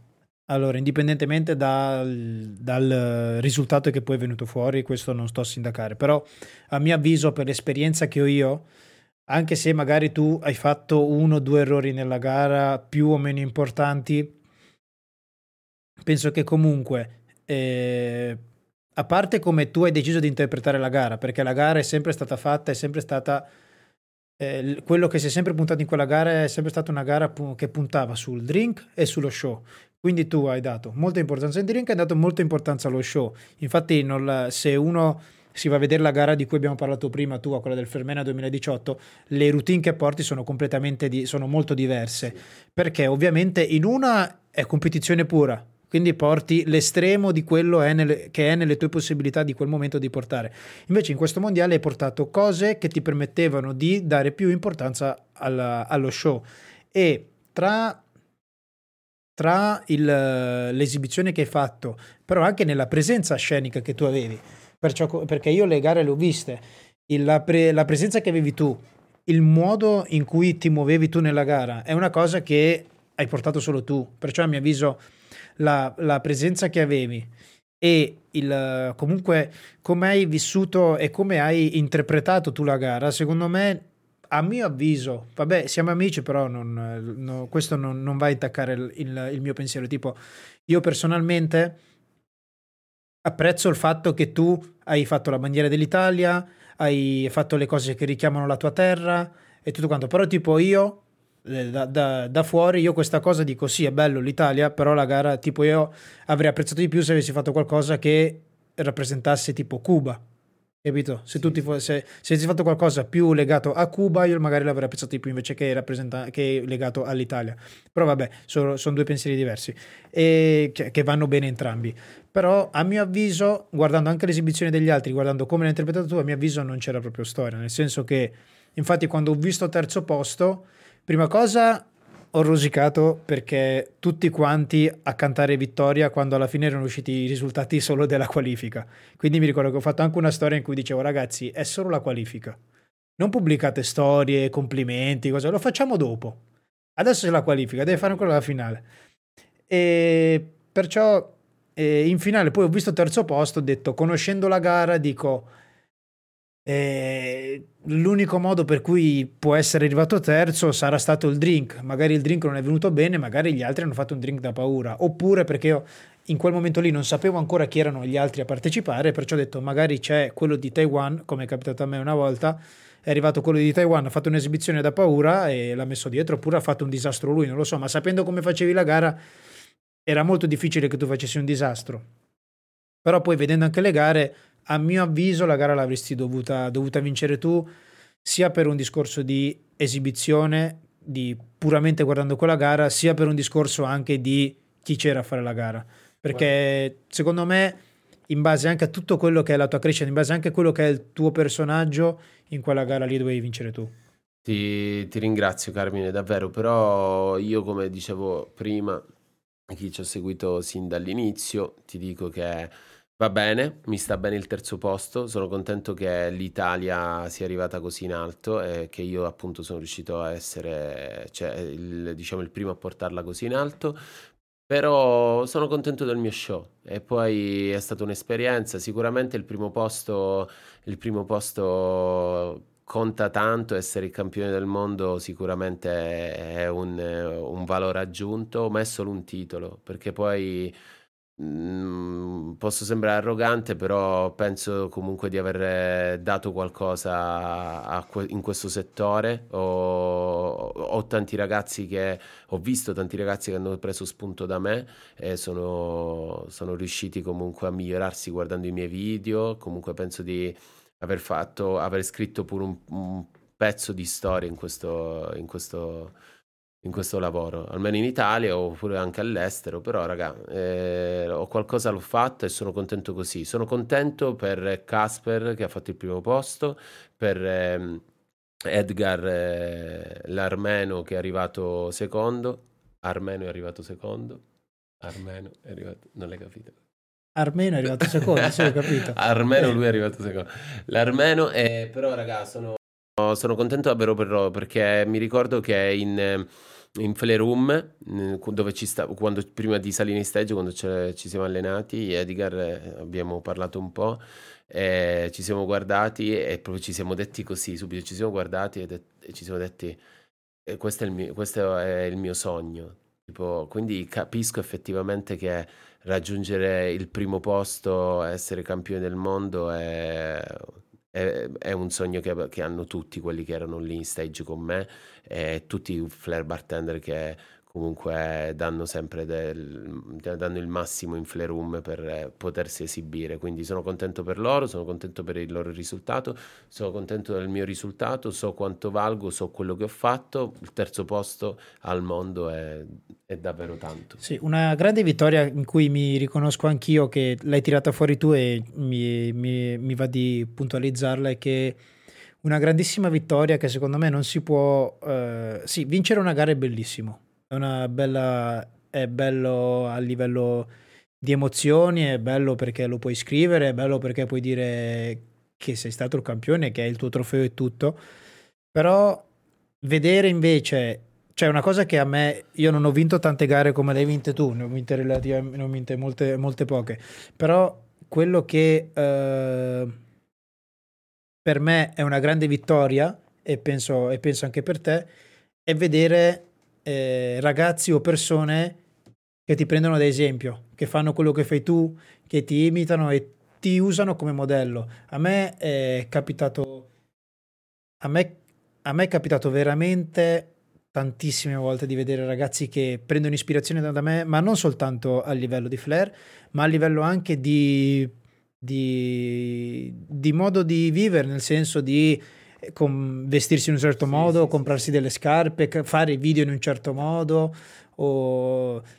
Certo, questo, questo ti dà assolutamente, assolutamente soddisfazioni e ti, ti rende fiero di quello che hai fatto, no? E di quello che sei, perché lo noti. Magari a volte non è, tipo gli altri crescono, guardano i tuoi video, tu non ci fai caso, però lo noti, no? Lo noti se uno prende spunto da te, fa i tuoi movimenti, si veste come te, ti segue, ti usa le tue stesse parole.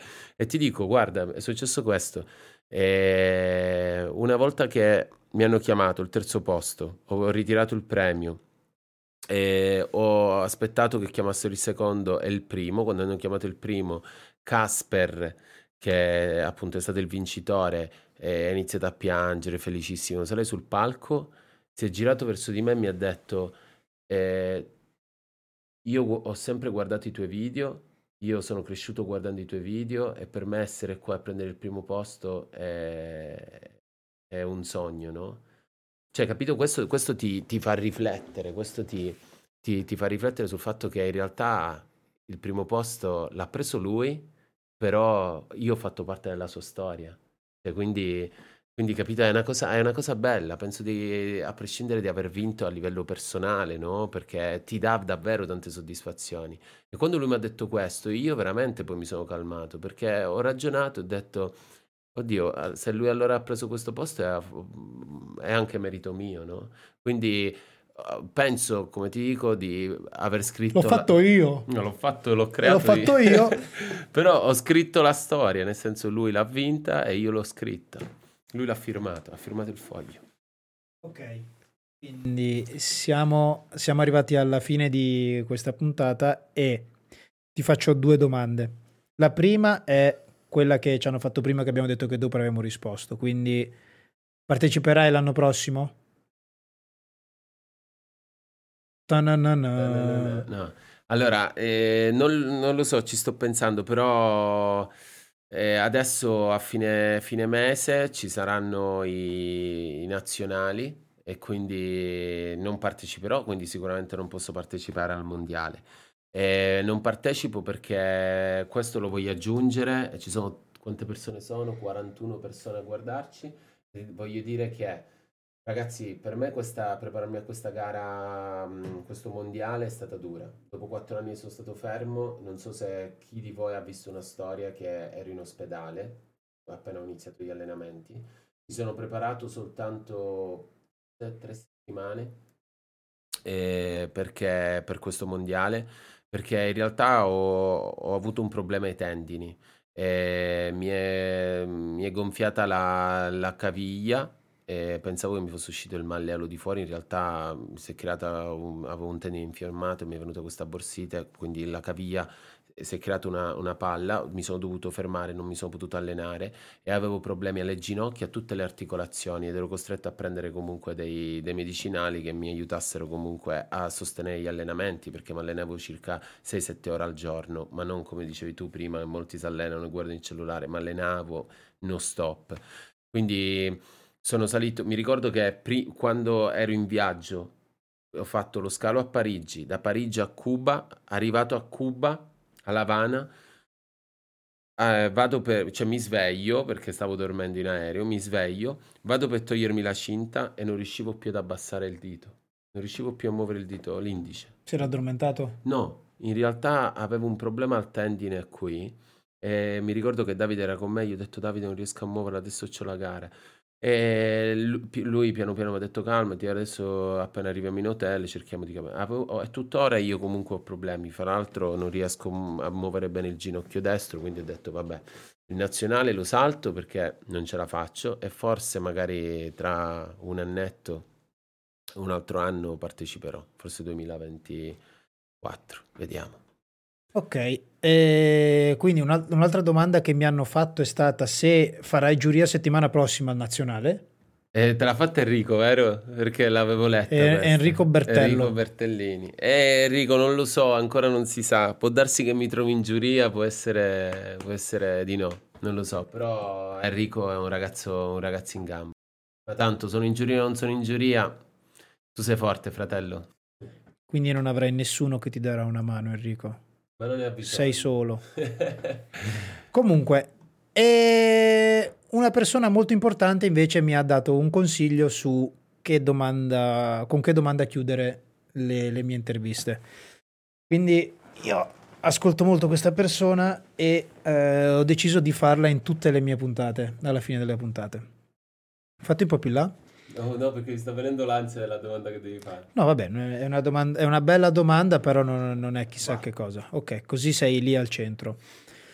Allora, Giorgio, facendo un flashback, tornando a quando hai visto Poppy con quella bottiglia da flare e guardandoti oggi, sei contento del, del, Giorgio che sei diventato? Sei contento di quello, fat- di quello, che hai fatto? Sei contento di quello a cui sei arrivato? Ti senti realizzato? O se non ti senti realizzato, ti piace dove sei arrivato?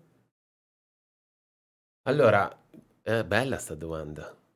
Cavolo, bella sì. Allora, ti dico, sono super orgoglioso della mia persona, sono felice di quello che ho fatto, sono felice di tutti i risultati mi reputo una persona molto eh, determinata e che ha sempre inseguito i propri sogni anche con le difficoltà e non si è mai arreso, anche se gli altri cercavano sempre di, di eliminarti, però ce l'ho fatta ragazzi. Vengo da, da un paesino piccolo dove il flair non è, non è non è conosciuto, dove alla gente non gli importa niente di, di far flair del bar o quello che sia. Ho fatto tutto da solo, ho sempre cercato di spingere la mia persona al massimo e, e ci sono riuscito. Quindi sicuramente a livello, a livello personale sono felice del mio, del mio passato e non cancellerei completamente nulla. Anche gli errori che ho fatto in quest'ultima gara, anche gli errori che ho fatto in stage, anche il mio terzo posto mi sta bene, sono felice di tutto. Ma la cosa più bella è che a me quello che mi fa stare bene è la famiglia e le persone che mi vogliono bene, mi sono state vicino e hanno creduto in me in tutti questi anni. Mi sono sempre focalizzato su di loro, loro sono fieri di me e io sono felice di quello che ho fatto. Ok, mi piace la tua risposta, bella domanda. E adesso mi prendo un attimo per uh, prima cosa ringraziarvi tutti ragazzi che faccio questo così so quando tagliare e eh, prima cosa vi ringrazio tutti ragazzi siamo sempre stati sopra, sopra i 30 e anche sopra i 40 e anche sopra i 50 per tutto il tempo. Siamo arrivati a 2 ore e 38 minuti. Vi ricordo come vi ho già detto anche su, su Instagram che uh, a breve offerto dalle aziende che supportano il podcast per ora. Per ora l'unica azienda che supporta il podcast sono, come vedete, eh, no, come si fa? Allora, quella, quel, ecco questa e questa. Sì, Fine School. E quindi tramite questa azienda sono riuscito a farmi dare delle attrezzature da regalare in modo casuale a chi si abbona al canale. In questo momento siamo solo 17, però 17 dopo tre puntate sono tantissime, anche il numero che abbiamo sono tantissime, quindi adesso qui ho soltanto una borsa da farvi vedere che poi regalerò, però ne, ne, le stanno facendo perché sopra la borsa ci sarà il logo del podcast e sono veramente cose belle e soprattutto sono cose costose che io regalerò a voi e ve ne faccio vedere una intanto. questo questo è veramente un oggetto tra i free bartender non ambito di più, che è il... Aspetta che non lo vedo, ecco, il trolley... È il trolley di Fine School che è praticamente una borsa da DJ che sta, la, l'azienda l'ha riadattata e l'ha fatta diventare una borsa da bartender. Vedete, adesso qui all'interno non è fatta bene perché è nuova e non l'ho ancora mai usata, però vedete all'interno ha i suoi scompartimenti che ha lo spazio per 12 bottiglie, poi vabbè anche tutte le varie tasche per, per metterci altre cose. Vedete un trolley? Perfetto, mio, questo è il mio personale. Me ne sta arrivando un altro che eh, regalerò a uno di voi. E... e allora abbiamo... Prego, prego. Faccio la telemedicina. allora, eh, guarda Enrico Bertellini subito che risponde. Tu Enrico hai già fatto quello che dovevi. Eh, tu sei già abbonato, continua ad... Uh, tu sei già abbonato, quindi tu potresti già vincerla. Comunque, eh, grazie mille a tutti ragazzi di essere stati qua. Questa è la terza puntata. E mi ha appena scritto Matteo Melara, mi ha detto che mi dà anche lui dei regali se voglio, perciò va bene. eh, l'ambita borsa, sì. Grazie mille di essere stati qua, ragazzi. Domani mattina o facciamo domani per ore di pranzo la puntata sarà disponibile su YouTube e anche su Spotify, quindi se avete voglia di mettervi a guardare il video su YouTube cliccate sul like su YouTube, mettete anche un commento su YouTube. Se siete in macchina o volete anche guardarvi il video su Spotify, potete farlo. Su Spotify potete, potete ascoltarlo anche in macchina, però il video è anche disponibile su Spotify. Quindi cerco di essere disponibile su, so, su, tutti, su tutte le piattaforme e ringrazio. E ringrazio Giorgio di essere stato con me oggi, grazie mille. Grazie a te Carmine, davvero. E settimana prossima, ve lo dico già adesso, ci sarà e molto probabilmente Enrico Fiore, che doveva esserci stasera, però mi ha consigliato proprio lui di fare Giorgio perché Giorgio si trovava in questa zona. E grazie mille a tutti ragazzi e buonanotte. Un abbraccio. Puoi salutare giù. Oh, ciao ragazzi, grazie Enrico per il commento, grazie mille. Un abbraccio raga, spero di